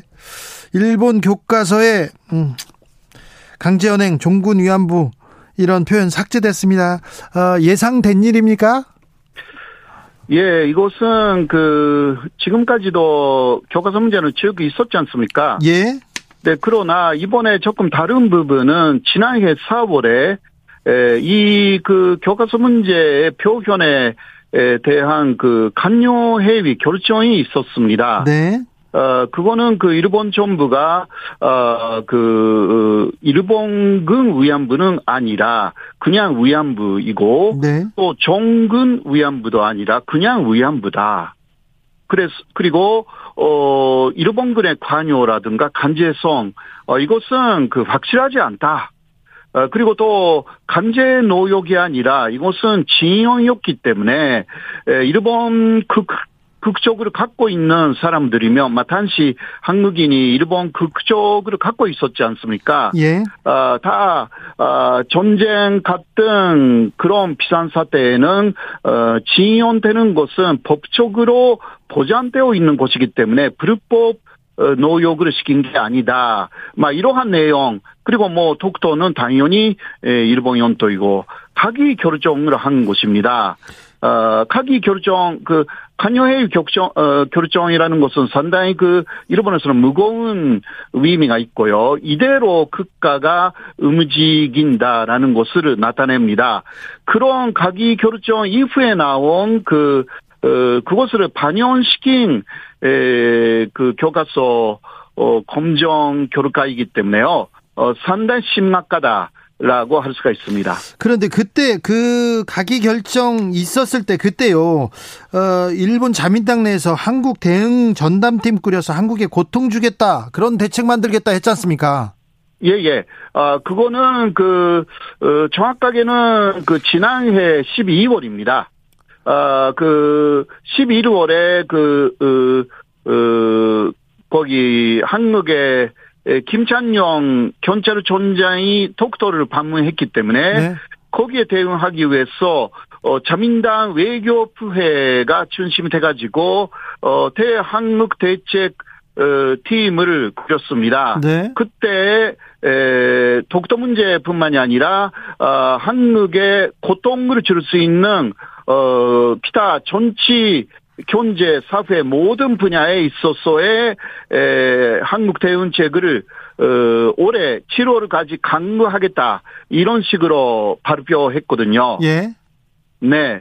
에, 그래서 그 계속 강경하게 한국에 대해서 어, 대하려고 하는 그러한 움직임이 에, 일본 정부도 그렇고 어, 집권 자민당 안에 현재로 강하게 자리 잡고 있다. 그렇게 에, 할 수가 있습니다. 조현실 님이 윤 당선인은 어떤 대처를 할지 궁금합니다. 얘기하는데 한국 정부는 어떻게 대처해야 됩니까? 어, 상당히 어려운 문제라고 할 수가 있습니다. 예. 이거는 그, 어, 어떤 정부가 들어와도 쉽게 해결할 수 있는 문제가 아니고요. 네. 어, 혹시 해결을 한다고 하면 일본이 말하는 것을 다 수용해야 합니다. 어, 그럴 수 없죠. 어, 예, 그러니까 100% 양보해야 돼요. 그래요? 예를 들면 독도는 이름의 연도로 인정해줘야 되고. 그럴 수 없죠. 예, 간제징용 문제. 에, 이거 현금화하면 안 되고 간제징용이라는 것은 있을 수 없고 그때는 일본 국민이었기 때문에 에, 그런 소송 모두 어 각각 그러니까 완전히 그 어, 재판에서 패배하게 만들어 줘야 되고 어, 또 위안부 문제는 자발적인 매춘비였다. 이거 한국의 역사 교과서에 소라 그하고 똑같은 이야기를 하고 있는 것입니다. 앞으로 이런- 가만히 있으면 거기까지 갈 거 아니에요. 한국 교과서에도 그런 불법, 강제 뭐 이런 거 다 빼고 그냥 위안부였다 이렇게 쓰라고 할 거 아닙니까? 예, 예. 그런 식으로, 그러니까 일본은 이것을 역사 전쟁으로, 어, 오히려 한국 이상으로 생각하고 있고요. 그러니까 일본 정부와 시민단체가 잘 그 손발이 맞고 정보전도 어, 벼르치고 있고 병력도 잘 갖추고 있고요. 어 그리고 그 여러 가지 작전을 만들어서 한국 쪽으로 공격해 오고 있는 것입니다. 어, 그 공격에 에, 좀 넘어간 사람들도 있고, 그러니까 일본이 말하는 것을 그대로 되풀이하는 사람들이 좀 늘어나기도 하고요. 어, 이런 식으로 하여서 전쟁, 지금 우크라이나하고 러시아가 전쟁하고 있는 거 네. 보시면 이해가 되실 겁니다. 아, 이거는 그 역사라는 이름에 사실상 일본은 완벽한 전쟁 개념으로 어, 촌욕전으로 이게 패배하면 독일처럼 판송해야 되고 어, 역사 교육을, 어, 그, 오르바르게, 우리가 보면, 오르바르게 일본 사람들한테 해야 되고, 일본군을 다시 부활시키는 것도 못하게 되고, 어, 그, 어, 이렇게 다, 어, 그, 어, 과거에 대해서 네. 깊이 반성, 어, 해야 되는 그러한, 어, 일본에서 말하면 비참한 상황이 되는 것을 막기 위해서 또 그렇게 되면, 어, 세계 문화유산이라든가, 어, 다 등록할 수 없게 됩니다. 어, 사도 관상 같은 거, 어, 그리고 또 이전에 그남도 같은 거, 예. 어, 아예, 에, 그 세계 문화유산으로 등록할 수 없게 되지 않습니까? 어, 등록할 때는 항상 한국인에 대한 간제 노역, 이것을 밝혀야 되고, 이것, 이것이 그 일본의 아키레스콘으로 일본 사람들이, 특히 보통 사람들이 아니라 그런 그 일본의 극우 어, 사람들이 그렇게 생각하는 것이고요. 어, 네. 그래서 전력으로 이거 막, 그, 막아놓겠다. 어, 이렇게 아베 정권 때 본격화된 것이 에, 지금 스가 어, 치다까지 와서 그 흐름이 고지지 않고 있는 것입니다. 그러면요, 교수님. 예. 일본이 너무 나가는 거 아닙니까? 심혜정님도 일본은 막무가내로 자기들만 옳다고 하는데 그러면 어떻게 관계 개선될 수 있겠어요? 한국과의 관계에 대해서는 고려하지 않고 지금 막무가내로 나가는 겁니까? 예, 막무가내로 그거는 그 특히 극우 세력이 아주 강하니까 예. 어, 그 아베 라인이 에, 가장 아직도 세력이 가장 강합니다. 어, 그래서 이것이 예를 들면 원래는 키다 같은 사람은 그좀 준도이거든요. 네. 어, 그러나 세력이 약한 거죠. 어, 일본은 그 파보르 정치이기 때문에 아베파가 지금 100명 정도 있어가지고요. 예. 어, 키다파는 50명밖에 없습니다. 네. 이러한 그 어, 숫자적인 그 불리함 때문에 네. 결국은 그 숫자가 많은 사람들의 위견을 듣지 않으면 안 되는 그러한 상황이 이어지고 있어서 문제가 좀 큰 거죠. 그러나 그래도 요새 예를 들면 그 아시다시피 그 다친코라든가 그 네. 애플 TV를 통해서 네. 어 이게 세계적으로 굉장히 인기가 있지 않습니까? 네. 이런 영향이 일본에 굉장히 에, 그 많이 들어갈 것입니다. 넷플릭스라든가 이런 것을 통해서요. 예. 현재까지는 어 일본 사람들은 그 그런 드라마도 일본 내에 전혀 만들어지지 않았고요. 예. 일본 사람들은 그 역사 인식은 이토 히로부미 이전까지로 끝나 있습니다. 네. 어, 중학교, 고등학교에서는 이토 히로부미 이전에서 교육이 끝나고 끝나요? 우리처럼 예예 끝납니다. 어, 교과서에는 있어도요. 어, 그 수업은 어, 거기서 끝내요. 앞에서. 어, 그러니까 일본 사람들은 그 한국을 시민지화 시민지화 시켰다라는 것도 잘은 몰라요. 어, 그, 그리고 보통 그 드라마라든가 어, 영화를 통해서 어, 또 우리는 예를 들면 제5공화국이라든가 네. 모래시계라든가 그런 거 받지 않습니까? 네. 그런 것도 안 만들어요, 일본은. 아, 그래요? 예, 그러니까 이 그래도 넷플릭스라든가 어, 애플 TV는 일본에서 만드는 게 아니기 때문에 네. 이게 그래도 그 세계적으로 또 들어가잖아요. 알겠습니다. 어, 교수님 예. 흥분하지 마시고. 네. 교수님. 그래서 빠찡코가 아, 빠찡코에 대해서 일본에서 개- 굉장히 격렬하게 반응하면서 반대하는 게 다 그런 것 때문에 그렇군요. 예, 그러니까 예를 들면 지금까지 우리 한국에서는 많은 그런 드라마도 만들고 영화도 만들었지 않습니까? 네. 그러나 그게 일본 쪽에는 들어가지 않, 않았다는 거죠. 아, 그렇군요. 일본이 안 샀으니까. 네. 예, 그러나 넷플릭스나 애플 TV는 이게 산다 안 산다의 문제가 아니잖아요. 예, 예. 세계적인 이게 콘텐츠니까. 네. 그래서 일본에서 지금 비상에 걸렸어요. 아, 그렇군요. 네. 아, 그래서 빠찡코를 그렇게 비판하고 나섰군요. 그 교수님, 일본 예. 정부에서 윤석열 당선인한테 기대가 크다고 하던데요. 예, 그래서 먼저 어 그 한일 관계 개선을 이야기를 해 왔고 예. 어, 그리고 그란드 바겐 형식으로 문제되어 있는 한일 관계 여러 가지 현안을 다한 첩시 위에 올려놓고 이게 해결한다라든가 이런 이야기를 해왔기 때문에 네. 관계 개선의 위지가 강하다. 어, 그런 면만 평가해 왔어요. 아니 근데 관계 개선을 하겠다는 사람이 바로 역사 교과서 이렇게 왜곡하고 그러면 어떻게 관계를 개선하라는 건가요?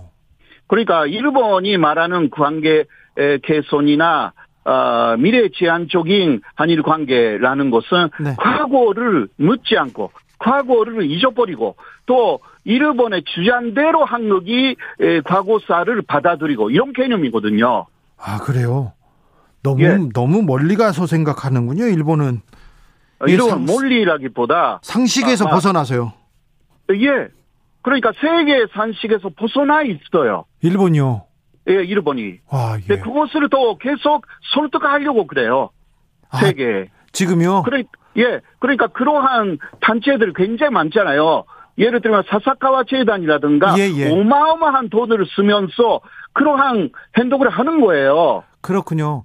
그 우리 군함- 우리 쪽에는 사사카 재단 같은 돈을 막 쓰는 재단이 없어요. 알겠습니다. 네. 왜 사도광산도 군함도도 왜 그렇게 억지를 부리나 했는데 일본은 다 그렇게 계획을 하고 있군요. 클래식 예, 그거는 물론 물론 그 극우 쪽 사람들의 이야기입니다. 예, 예. 아, 그 양심적인 일본인들을 얻는 것도 아니고요. 네. 어, 알겠습니다. 양심적인 시민단체도 있습니다. 예. 예, 그러나 아, 힘이 약한 거죠. 알겠습니다. 어, 북한에서 미사일을 쏘고요. 핵실험을 할 수도 있습니다. 4월에는. 그러면 한미 연합 훈련을 하는데 거기에 한미일 연합 훈련을 하자. 이렇게 하면서 한미일 군사 훈련을 계속 미국 쪽에서 일본 쪽에서 주장하고 있습니다. 네네. 어, 지금 그러니까 네. 그러니까 네 한미를 어, 그 혹시 어, 그 합동 훈련 이거 혹시나 군사 훈련을 한다면 어 일본 자위대가 한국하고 가까이 오지 않습니까? 네. 예, 그때는 일본 자위대, 해산 자위대라든가 의기르기를 그 쓰는 쓰고 있는 거잖아요. 예. 그래서 의기르기에 대한 한국 사람들의 염증을 없애기 위해서 네. 요새는 의기르기 동영상을 그 유튜브 광고까지 내 가지고 아, 그래서 어, 돌아다니는 거군요. 예, 일본이 준비하고 있잖아요. 예, 예. 독서라든가 어, 동해라든가 예. 그런 것도 일본은 그 일본 외무성이 동영상 만들었거든요. 유튜브에 다 올렸거든요. 그러나 네. 유튜브 광고에 에, 낸 것은 이번에 처음이에요. 그렇죠. 예. 아, 그러니까 거기서 어떤 의도가 있는 것입니다. 그 의도에 대해서 잘 저희가 고려하고 있어야 되겠네요. 예, 예, 그, 일본 사람들의 행동에는 아. 네. 확실하게 목적이 있기 때문에요. 이렇게 돈까지 내면서, 일본 정부가 돈까지 내면서 유튜브 광고를 드린다. 이거는 뭔가 문제가 있는 것입니다. 아, 알겠습니다. 네. 목적이, 목적이 있는 것입니다. 알겠습니다. 어, 유사시 한반도에 자유도가 들어올 수 있다. 이런 어, 이런 얘기가 대선 토론에서 나오기도 했어요. 자위대가 동해바다에 들어오는 거, 자위대가 우리한테 오는 것 어떤 의미입니까? 아, 그거는요, 그러니까, 어, 지금 그, 지금도 그, 어, 당선자가 돼 가지고, 그렇게까지 생각하시는지는 조금 모르겠지만, 네, 네, 그러나, 어, 자위대가 동해에 들어온다. 어, 먼저 한반도에 상륙하지 않아도 동해에 들어온다라는 거, 우리 그 해역에 들어온다라는 것은 그 네. 다음에 그거는 유사시라는 이야기죠. 네, 어, 네, 유사시에 아마 톡도를 기지화할 거예요. 아 그래요? 거기 일본이 상륙할 거예요. 먼저 독도에. 그렇게 해서 여기 기지로 어, 한미일 연합 기지로 만들자 그렇게 할 거예요. 그 어, 그렇게 하면서 일본은 어, 거기서 어, 안 빠져나가게 될 거예요. 네. 독도 완전히 점령할 거예요. 아, 네. 유사시에 그러니까 요그 연도 문제가 있는 나라끼리 네, 그 군사 동맹 맺지 않습니다. 그렇죠. 예, 없는 그거 일이죠. 상식이에요. 네네. 그러니까 일본이 그런 식으로 그냥 미국도 마찬가지고요. 네. 어, 한미일 혹시나 군사동맹 같은 것을 실제로 구체화시킨다고 하면 네. 적어도 독도는 한국 영토다라는 것을 미국도 일본도 공식으로 세게 발표해야 돼요. 알겠습니다. 네. 어, 이명박 정부 때 지소미아를 그 체결하면서 네. 일본과 군사 교류를 하기 시작했지 않습니까? 그때 일본에서는 어떤 반응이었어요? 아, 일본 쪽의 반응이라는 것은 사실 그때 조금 비밀스럽게 에, 다 진행됐거든요. 그렇죠. 비밀리 했죠. 예, 예. 그러니까 일본 쪽에서는 오히려 어 그게 그 마지막에 에 이명박 대통령이 서명하지 않았다. 예. 이러한 내용만 조그맣게 나왔고요. 예.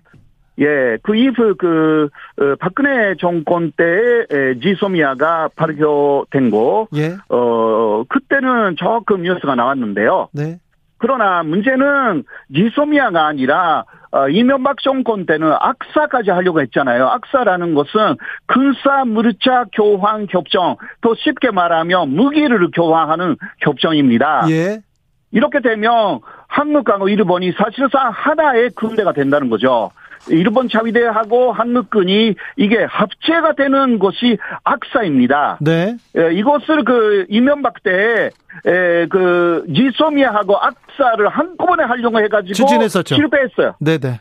실패했습니다. 네. 그래서 어그 어, 악사는 너무 이게 에, 군사 동맹 냄새가 나니까 그래서 조금 떨어뜨리고 먼저 지소미아 맺고 이게 그 어, 박근혜 정권 때 네. 그리고 1년 정도 후에 악사를 맺으려고 했는데 그때 탄핵이 이, 됐고 예. 문재인 정권 때는 악사는 안 하겠다 이런 식으로 간 것입니다.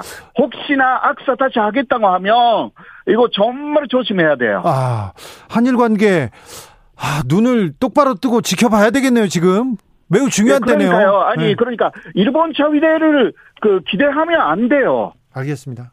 일본 자위대가 그렇게 능력이 네. 그큰 어, 군대가, 그, 부대가 아니거든요. 네, 네. 갖고 있는, 어, 뭐, 근함이라든가 그런 것은 괜찮은 거 있어요. 네. 그런 것만 우리가 받으면 돼요. 알겠습니다. 사람 필요 없어요. 알겠습니다. 사람 필요 없어. 알겠습니다. 능력이 없으니까. 네, 네. 알겠습니다. 네. 7305님 한일 관계 개선은 개선되었지만 거짓말하고 우리나라를 아직도 아직도 식민지로 생각하는 상태에서는 안 됩니다. 얘기합니다. 알겠습니다. 말씀 잘 들었고 조만간 또 모셔서 또 한일 관계에 대해서 좀 배우겠습니다, 교수님. 고맙습니다. 예. 예. 네. 화내지는 감사합니다. 마세요. 네. 예? 화내지는 마세요. 네.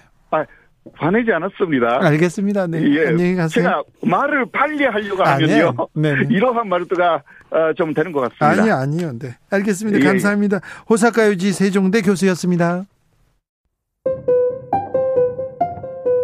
정치 피로, 사건 사고로 인한 피로, 고달픈 일상에서 오는 피로. 오늘 시사하셨습니까? 경험해 보세요. 들은 날과 안 들은 날의 차이. 여러분의 피로를 날려줄 저녁 한 끼 시사. 추진우 라이브.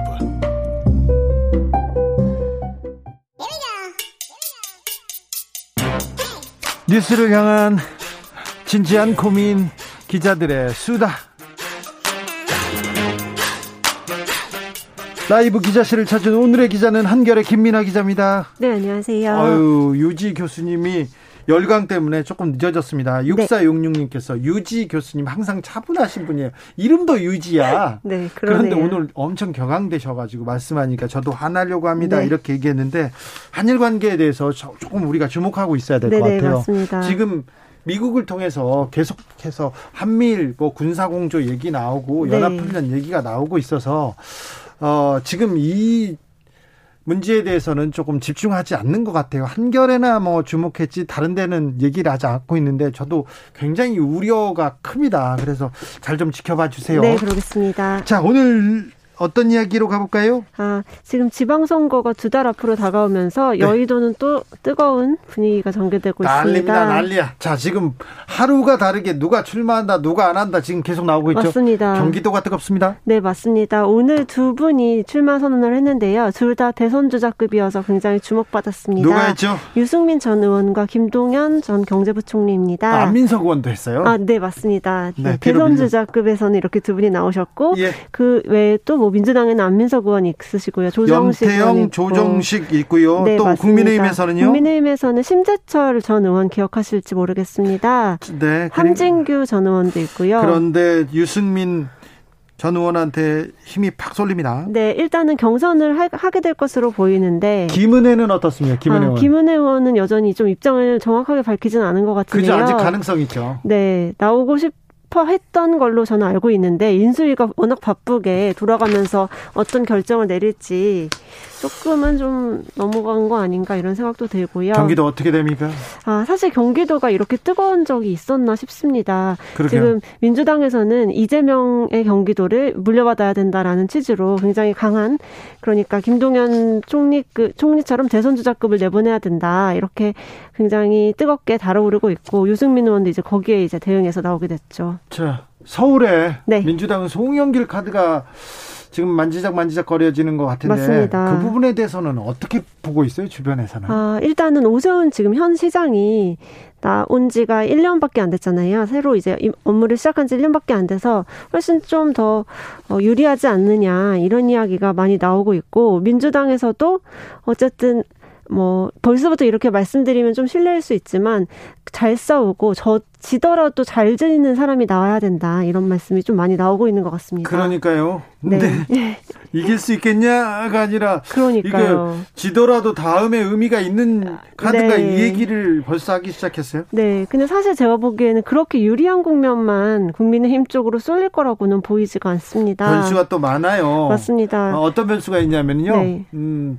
윤석열 당선인이 어떤 평가를 받고 있는지 거기에다가요. 그때는 어, 총리 그리고 장관 이렇게 한 명씩 두 명씩 부를 텐데 그분들에서 인사청문회에서 변수가 생기잖아요. 그러면은 네, 어우 국민들의 감정이 확확 가거든요. 맞습니다. 자, 변수는 있습니다. 대구는요. 아, 대구 선거도 굉장히 지금 당내에서는 가장 뜨거운 곳 중에 한 곳인데 김재원 전 김재원 최고위원이 출마를 선언을 했고 포스터 되게 재밌게 만드셨더라고요. 네. 네, 그리고 홍준표 의원 오늘 또 유튜브로 출마 선언도 하셨고요. 여기에 진짜 네, 박근혜 복심이라는 네네. 유영아 변호사가 내일 서, 그 출마 선언 기자회견을 예정하고 있습니다. 그럼 출마하네요. 네, 거의 출마로 이제 마음을 기우신 거죠. 내일 시당에서 네. 기자회견 한다고 했는데 설마 출마 안 하면서 기자회견 하시진 않을 것 아, 같으니까요. 그렇죠. 네. 네. 자, 굉장히 뜨거운 곳이고 사실 이 지역은 그 최고위원회에서 감점을 어떻게 해야 되느냐에 굉장히 관심이 집중됐던 곳이거든요. 네. 홍준표 의원 현역 의원인데 그 자리 내려놓고 나가면 어떻게 되느냐 이렇게 비판도 많았고요. 네. 그래서 좀 그런 아주 치열할 경우 이 감점이 굉장히 이 쟁점이 될 것 같습니다. 네. 어, 네.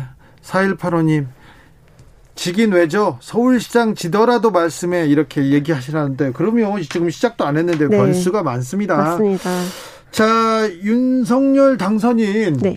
음, 요새는 조금 입, 뭐, 말을 줄이고 이렇게 움직이는 것 같아요. 어제는 바쁜다고 그 봉사활동하러 봉사활동. 갔어요. 네. 이렇게, 네. 오늘은 또 청년 무역 관련해서 청년들의 단체들을 만나서 거기서 뭐 희망 쪽지 같은 것 읽으면서 청년에 집중한 행보를 보였는데 근데 윤 당선인 이번 주에 지방 간다고 안 했나요? 아, 원래는 이제 박근혜 전 대통령 사저 방문과 네. 이제 맞물려서 지방 순회 계획을 짜고 있었고 다음 주쯤에 아마 지방 선거 지, 방 순회를 가긴 갈 것 같습니다. 그래서 그것도 좀 네네. 묘한 파장을 불러 일으키겠네요. 가서 맞습니다. 누구를 보는지, 누구하고 밥을 먹는지, 네. 누구하고 짠하는지. 뭐 저희가 이제 예전 기사를 되돌려서 많이 보잖아요. 당 그 인수위가 차려진 그 시간 동안에 지역을 막 현장을 다니는 당선인이 그렇게 많지는 않았던 것 같습니다. 그래서 어떤 그 의도로 어떤 것을 좀 방점을 찍으면서 다니느냐가 관심사인 것 같은데 네. 뭐 일전에는 울진처럼 산불 현장 갔었고 네.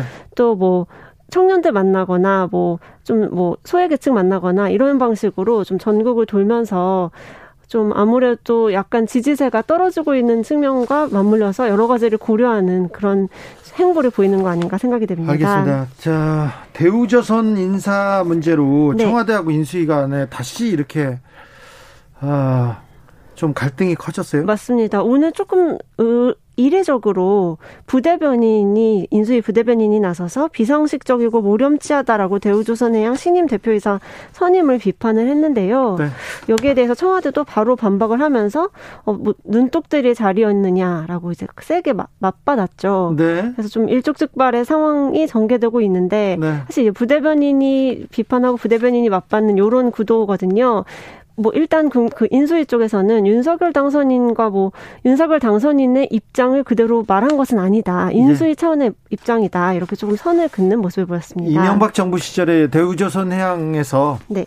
천신일 씨라고 하죠. 천신일 씨 그러니까 이명박 대통령의 가장 가까운 사람이 네. 거기에 인사에 개입했다는 어, 개입했다고 해서 거기에서 또 뭐 이권에 개입했다고 해서 조사를 검찰 조사들 받기도 했고요. 네네. 그런 사람들이 많았어요. 그래서 맞습니다. 얘기합니다. 네. 어, 9279님께서 당선인 아니죠. 당선자입니다. 당선자. 시청자인가요? 시청인인가요? 그러는데 이게 말이 많았어요. 당선인, 당선자가. 네. 그런데 이명박 대통령 인수위 시절에 당선인으로 바꿔달라고 해가지고 그때 언론이 다 당선자가 아니라 당선인으로 바꿨었습니다. 네.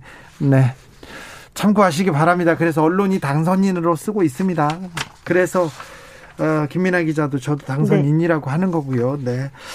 아, 기자들에서 한결에 김민아 기자 함께했습니다. 감사합니다. 네, 감사합니다. 교통정보센터 다녀오겠습니다. 오수미 씨.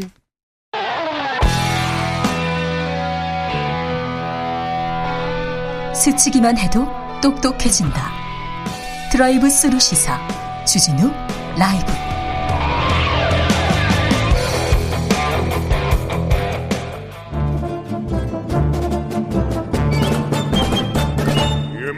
여기도 뉴스 저기도 뉴스 빡빡한 시사 뉴스 속에서 가슴이 답답할 때 뇌 휴식을 드리는 시간입니다. 오늘도 맛있는 책을 만나봅니다. 책의 맛. 김갑수 평론가 어서 오세요. 네, 안녕하세요. 정선태 교수님 어서 오세요. 네, 안녕하세요. 네. 봄입니다. 봄인 것 같아요. 네. 지난주까지는 봄이 아닌 것 같았는데 봄은 맞는 것 같습니다. 이번 주 토요일에 여의도 벚꽃길 개방된다는데 자 꽃피는 봄날 이런 봄날 아, 좋은 책을 가져왔습니다. 어떤 책 들고 오셨는지요? 네, 오늘은 어, 미국의 뭐 법철학자이면서 정치철학자, 네. 고전학자인 마사 누스바움의 책 타인에 대한 연민입니다. 네. 근데 미리 말씀드려야 될 게 있는데 이 원 제목에 두려움이라는 군주거든요. 네. 네, 두려움이라는 군주인데 이걸 왜 타인에 대한 연민으로 번역했는지 저로서는 이해하기가 참 어렵습니다. 두려움이 강화되면 왕에게 지배받듯이 대중 지배받는다는 의미의 정확한 제목인데 번역 과정에서 좀 특이하게 아마 이게 상업성 고려한 거겠죠. 그러, 그러게 네. 말이에요. 타인에 대한 연민. 이건 그이 책의 전체적인 의도랄까 어, 테마를 좀 왜곡하지 않았나 싶어요. 아무튼 부제는 혐오의 시대를 우아하게 건너는 방법. 이것도 이상해요. 아 그래요? 네, 혐오의 시대를 우아하게 건너는 방법인데 그 마지막 그러니까 한 챕터 제목이긴 한데 네. 거기서 끌어오긴 했는데 네, 우아하게 건너는 게 쉽지 않을 텐데. 그렇습니까? 그렇습니다. 네. 책으로 가볼까요? 이 책이 어떻게 나오게 된 거죠? 제가 간단히 좀 개요를 정선생님 말씀하실래요? 말씀하시죠. 네, 개요를 말씀드리면 이 저자 마사 누스바움은 뭐 하버드 교수 엄청나게 유명한 철학자입니다. 예, 미국의 그냥 저명한 여성이에요, 그리고 그렇죠. 또 자신 출신을 꼭 설명을 하는데 백인이고 중상류층에 이제 잘 자란 사람인데 네. 그 서방 세계 이제 민주주의적 가치 있잖아요. 뭐 차별 가령 뭐 장애인이다, 여성이다, 이민자다, 성적 소수자다. 이 사람들이 그 억압 대상이 아니라 그 사회 다양성을 위해서 함께 서로 보듬고 살아서 오늘날 20세기에 이제 현대 민주주의의 여러 이제 열매가 맺어졌다라고 믿는 게 일종의 상식인데 예. 그 상식이 점점 점점 도전을 받는 거예요. 네. 그런 배려 때문에 우리가 손해 보고 있어라고 느끼는 사람들이 미국 사회에 계속 생겨나는 거예요. 네.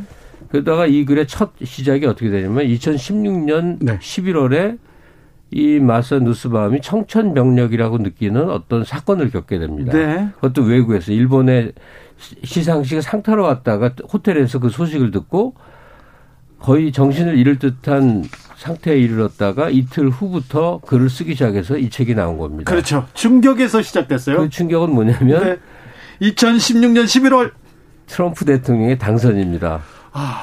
차별을 전면에 내세운 사람이 당선이 된 거예요. 네. 설마 설마 했는데 네. 그때부터 느끼는 여러 가지 복잡한 감정을 매우 매우 어, 다차원적으로 써내려간 그 충격을 얘기입니다. 예. 충격을 이 지식인은 책으로 만들어냈습니다. 그 기억하시겠지만 트럼프 대통령 당선 당시 어, 문제가 됐던 게 이른바 러스트벨트를 중심으로 한 어, 백인들, 네. 그러니까 블루칼라 백인들의 에, 어, 분노, 두려움을 자극했다고 얘기하죠. 그러면서 차별 발음. 네 이민자에 대한 혐오, 그 혐오. 차별, 막 그렇죠. 장벽 세우겠다 말도 안 되는 얘기 인종차별 계속했지 않습니까? 그 정당화했잖아요. 네. 거기에서 이 두려움을 민주주의 위기구나라고 느꼈던 모양이에요. 그 예. 시작하는 문장을 잠깐 보면 이렇습니다. 그날 밤, 그날 밤이 이제 도널드 트럼프 대통령 당선 소식을 들은 밤입니다. 교토에서 3일 받으러 왔었어요. 예. 아, 그날 밤 걱정과 불안, 시차로 쉽사리 잠들지 못했다. 곰곰이 생각하다, 자정지음 이런 감정들에 대해서 그간 충분히 깊게 고민하지 않았다는 결론에 다다랐다. 내 마음을 살펴보니 두려움이야말로 문제의 핵심이며 모호하고 다양한 형태의 두려움이 미국 사회에 만연해 있다는 사실이 점차 분명해지기 시작했다. 그리고 두려움이 더 심각한 감정인 분노, 혐오, 시기와 어- 같은 감정과 어떻게 연결되는지 그리고 또 어떻게 그런 감정을 생산하는지에 대해 깊이 생각하기 시작했다라고 얘기합니다. 그러니까 여기 한마디로 정리하면은 두려움이라는 군주가 있고요. 예. 왕이 있죠. 그 두려움이라는 왕을 누군가 옹립할 거 아닙니까? 이 옹립하는 사람들이 왜 어떤 어, 이 프로세스 과정을 통해서 옹립하는지를 얘기하고 이 두려움, 두려움이라는 그 왕이 낳는 자식들이 이른바 부정적인 의미의 분노, 혐오, 시기심이라는 거죠. 그러니까 부연을 하자면 이 책은 그냥 두 가지 맥락이라고 보시면 돼요. 하나는 왜 이런 민주주의의 위기가 왔고 이런 혼란스러운 사태가 빚어졌는가 그 핵심을 fear 이 저자는 두려움이라고 본 것입니다. 네. 그리고 또 한 축이 책의 절반을 차지하는 게 그렇다면 해법이 뭐냐 어떻게 해야 풀어나갈 것이냐 예. 죽지는 않는다. 그래서 해법으로 제기한 게 이제 좀 평범한 단어인데 희망입니다. 희망. 네.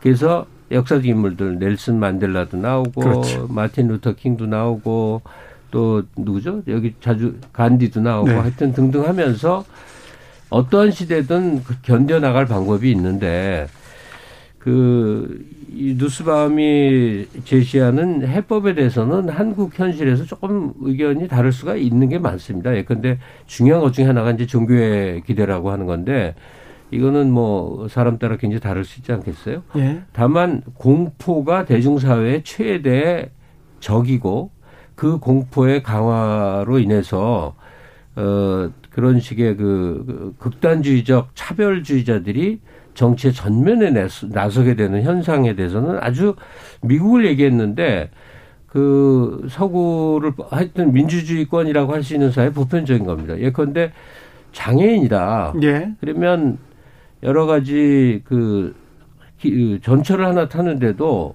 좀 복잡한 장치가 필요하지 않습니까? 네. 돈이 많이 들어. 근데 그 그럼에도 불구하고 그 사회가 거기에 대해서 여러 가지 그 그러니까 배려나 투자나 뭐 이걸 해야 되는 걸 당연하다고 생각해요.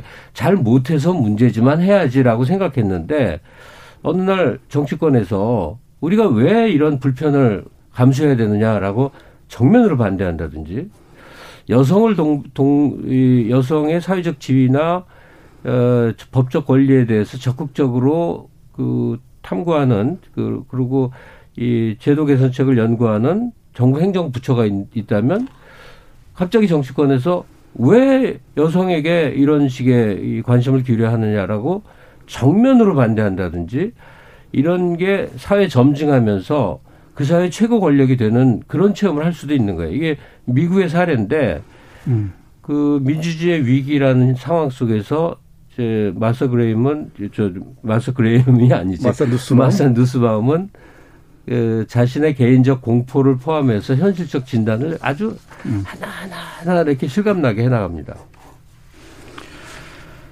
네. 정선태 교수님 책 제- 쓰고 싶으셨어요? 아닙니다. 그 에, 제가 이 책을 작년에 읽었는데요. 예. 어, 갑자기 눈에 띄었습니다. 네. 어, 어, 그리고 어, 올해 그 대선을 거치면서 아 우리 사회의 이 혐오나 차별, 그 부정적인 감정들이죠. 이 네. 감정들이 일종의 정치적 위기 또는 민주적 민주주의 위기로 치달을 수도 있겠구나라는 생각을 했어요. 네. 그러니까 마산 누스바움이 하나의 그이 해법으로 제시하는 게뭐 공정한 사회 또는 뭐 포용적인 분배, 어, 포용적인 사회, 공정한 분배 이런 얘기를 많이 하는데 좀 더 더불어 사는 에, 이 연대 감정, 긍정적인 감정이 확산돼야 할 텐데 네. 이 정치인들이 앞장서서 부정적인 에, 감정들을 확산하고 그 정치적 자산으로 삼는 게 우리 대선에서도 그런 네. 게 많이 보였죠. 좀 위험하지 그러니까 않나 싶었어요. 그 이제 공포와 희망 두 이제 축으로 얘기를 했습니다만 그 공포를 자극하는 여러 요인 중에서 네. 핵심 중에 핵심을 이제 혐오로 들었거든요. 네. 근데 사례가 많습니다. 가령 일본 같은 경우도 자민당 계열의 정치인들은 좀 약간 지지 기반이 불안하다 싶으면 한국 때리면 됩니다. 그러면 표가 나와요. 혐오. 그랬죠. 그랬죠. 혐오가 표가 되는 세- 세- 시대가 됐다니까요. 그거는 사실은 자해에 가까운 아주 악성인 그런 심리 상태인데 대중에게 그게 전이가 되는 거죠. 한국 사회도 예외가 있을 수 없는 게 우리도 이제 첨단 민주주의 국가고 선진 국가의 일원이 돼 있으니까 그 대중이 공통적으로 품는 어떤 정서에 의해서 시대 상황들이 막 이렇게 흘러갈 수 있는 건데 이 누스바움이 미국에서 트럼프 집권과 함께 겪었던 충격 같은 거가 우리에게는 참고가 될 수 있다고 봐요. 네. 닉네임 Trump Forever 님께서 경제적 불평등이 혐오 차별을 정당화했지 얘기합니다. 어, 저자가 책에서 정치에서 희망은 혐오를 멈추는 것부터 시작된다고 하는데 네. 굉장히 중요한 지점인 것 같아요. 우리 지금 우리 우리 사회에서도 이 혐오, 이 쫙 갈라진 이 혐오, 이 반목 어떻게 몰아내야 될지 좀 고민해야 되는데 정치인들은 그 고민을 하지 않는 것 같습니다. 네. 근데 이 누스바움이 이 제시하는 그 방법론이 어, 해법이랄까 이건 너무 상식적이어서 좀 당혹스럽기까지 합니다. 네. 그러니까 예를 들면은 에, 이 가정과 학교 그리고 아, 아이의 양육 전반에서 함께 그 포용하는 교육을 해야 된다는 얘기고요. 네. 정치적 문화적 노력이 계속 따라야 한다는 얘기예요. 특히 언론 언론에서 이, 이 혐오를 양산하는 생산하는 혐오의 언어를 생산하는 경우 많지 않습니까? 네.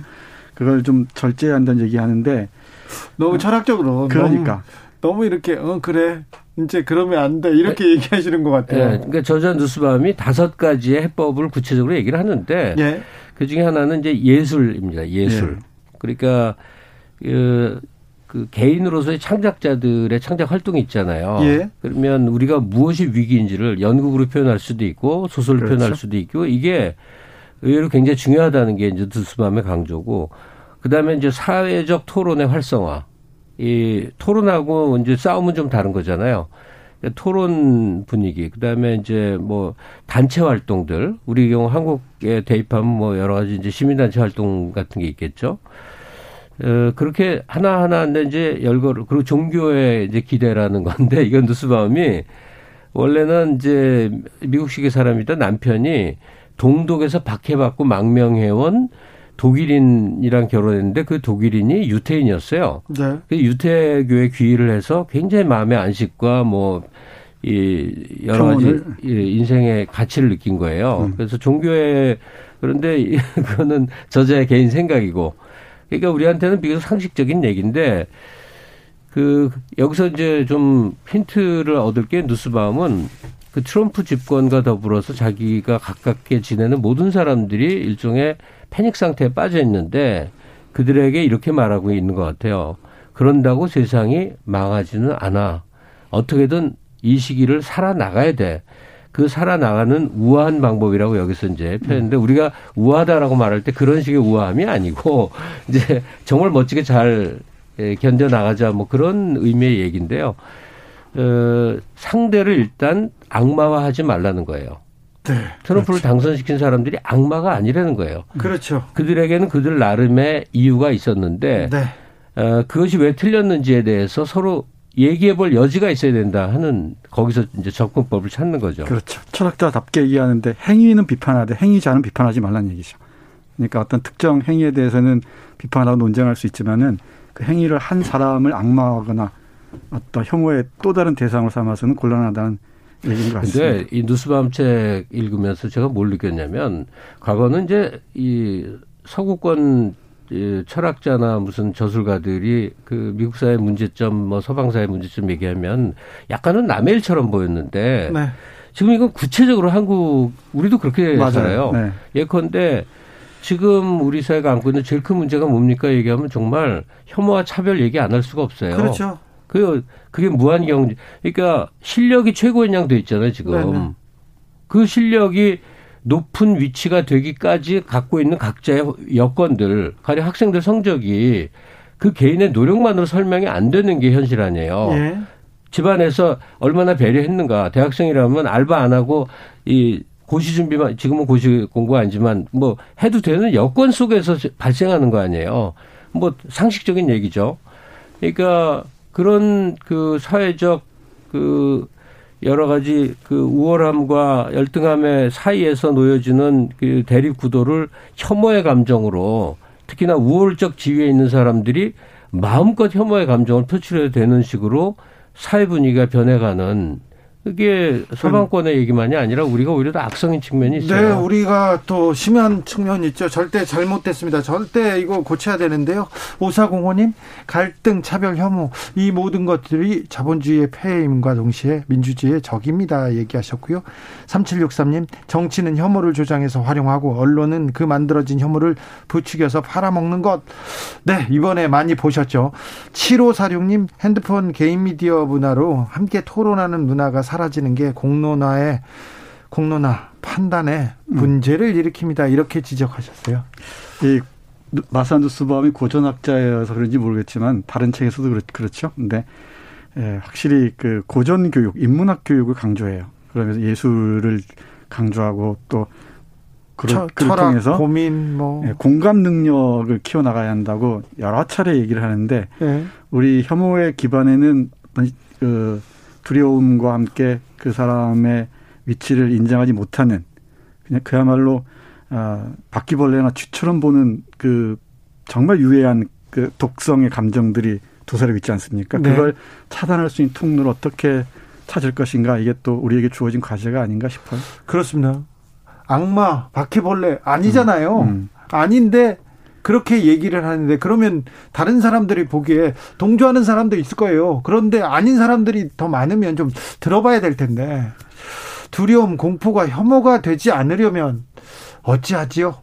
어찌해야 됩니까? 아 정치의 역할이 정말 저는 중요하다고 생각해요. 이 정치 하는 사람들이 말 하나하나 조심해야 되고요. 네. 그리고 말로만 통합이나 이런 뭐 연대를 얘기할 게 아니고 네. 구체적인 뭐 정책이나 그 방향성 제시를 통해서 우리가 함께 더불어 잘 살아갈 수 있는 방법이 무엇인지를 고민해야 되지 않을까 싶습니다. 그렇지 않으면 코로나 바이러스보다 더 무서운 이 감정, 유해한 감정 바이러스가 우리, 우리 사회를 비틀거리 할지도 모르죠. 그러니까 주진우 씨가 지금 어떻게 해야 합니까라고 하는데 이 저자 뉴스밤의 입을 빌어서 얘기를 하자면 저자가 이제 직접 그렇게 표현한 건 아니고 제가 해석을 한 건데 그 혐오 발언 으로 이제 관심을 받거나 인기를 얻는 그런 대중적 존재, 특히 정치적 존재들에 대해서 공개적으로 얘기를 해야 된다는 거예요. 네. 이것은 문제가 있는 거 아니냐. 잘못됐다고. 토론해야 되고 예. 잘못했다고 말하고 그런 그 활성화된 사회적 토론이 점점점 축소돼 간다면 그 혐오와 차별이 굳어지고 그것은 모나키 두려움이 만들어 놓는 이 왕정 왕의 지배를 받게 돼서 그럴수록 대중들은 점점 수동적이 되고 더 강력한 지배력에 대한 복종. 이 복종으로 이제 딸려가게 되는 그렇게 된대요. 이 메커니즘인데 점점 점점 더 강력한 파워를 요구하게 된대요. 그러니까 혐오주의자가 득세를 하게 되면 네. 혐오를 절충하는 게 아니라 더좀 세. 더 강한 아니요. 예. 지금도 마찬가지잖아요. 양쪽으로 갈라져서 더 세게 욕하는 사람들, 더 크게 소리치고 더 많이 욕하는 사람들한테 사람들이 열광하는 그런 측면도 보이지 않습니까? 맞습니다. 예. 맞습니다. 그- 이게 사실이든 아니든 중요하지도 않아요. 어쨌든 혐오 주장이 표가 되는 세상이거든요. 네, 돈이 되고요. 어떤 사, 사회적인 공론장에서 이런 그 혐오를 조장하는 발언에 대해서는 그야말로 어떤 가차없는 뭐랄까요 비판 네. 그리고 반복되지 않도록 하는 게 중요할 것 같아요. 그럼요. 절대 안 됩니다. 정치인이 혐오를 조장하다니요. 그리고 또 언론에서 그렇다니요. 유튜버들이 혐오를 조장해서 혐오로 돈을 벌고 있어요. 맞아요. 혐오로 표를 사고 있고요. 이거는 좀 안 됩니다. 김현우님 책의맛 코너에서 항상 많이 배웁니다. 꼭 다시 듣습니다. 얘기하셨습니다. 빠찡코가 빠찡코가 전 세계적인 인기를 얻습니다. 우리가 책의 맛에서 봤는데 근데 일본에선 빠찡코가 들어올까 봐 엄청 전전 궁금하고 있더라고요. 오징어 게임은 네. 별로 주목받지 못했는데 한 사람 한 사람 본 사람들이 바- 열광적으로 반응을 하면서 갑자기 확 이제 떠오른 거고요. 네. 파친 파친코는 지금 현재 반대입니다. 평단 언론이 엄청나게 주목을 해갖고 예. 기사를 쏟아내고 있고 다 찬사인데 작품 성과는 이게 전작을 우리가 좀 넷플릭스는 많이들 가입했는데 네. 애플은 이게 좀 어렵죠. 아무튼 일본에서 굉장히 두려워하고 있대요. 네. 아, 근데 한국 사람들의 시선으로 한국 사람들 뭐 그 이민자니까 미국에 있는 제3자의 시선으로 담담하게 얘기했는데 이게 사실을 얘기하고 있어서 일본 사실 왜곡만을 하던 일본 사람들이 볼까봐 일본에서는 좀 두려워하는 것 같아요. 네, 그 우리 작년에 이 시간에 얘기를 했었죠. 네. 근데 이 이민진이라는 1.5세대 한국 작가가 네. 어, 그 눈으로 이 네. 동아시아 역사를 새롭게 바라본다는 것 네. 놀- 놀라운 사건이죠. 제가 보면 그렇습니다. 그러니까요. 그래서 또또 역사를 또 만들기 책의 맛이 이런 데입니다. 근데. 파친코는 진짜 그 원작 소설을 읽어야 돼요. 알겠습니다. 네. 마사 뉴스바움의 타인에 대한 연민 읽어봤습니다. 김갑수 선생님, 정선태 교수님 오늘도 감사합니다. 네, 고맙습니다. 고맙습니다. 아, 마치고 저희 청취자들은 다 읽어서 뭐 굉장히 또 깊이 있는 이해로 드라마를 보실 것 같아서 좋습니다. 주진우 라이브 여기서 인사드리겠습니다. 오늘 돌발 퀴즈의 정답은 이란이었습니다. 이란. 네. 저는요, 4월에 뵙겠습니다. 4월에. 내일 오후 5시 5분에 돌아오겠습니다. 지금까지 주진우였습니다.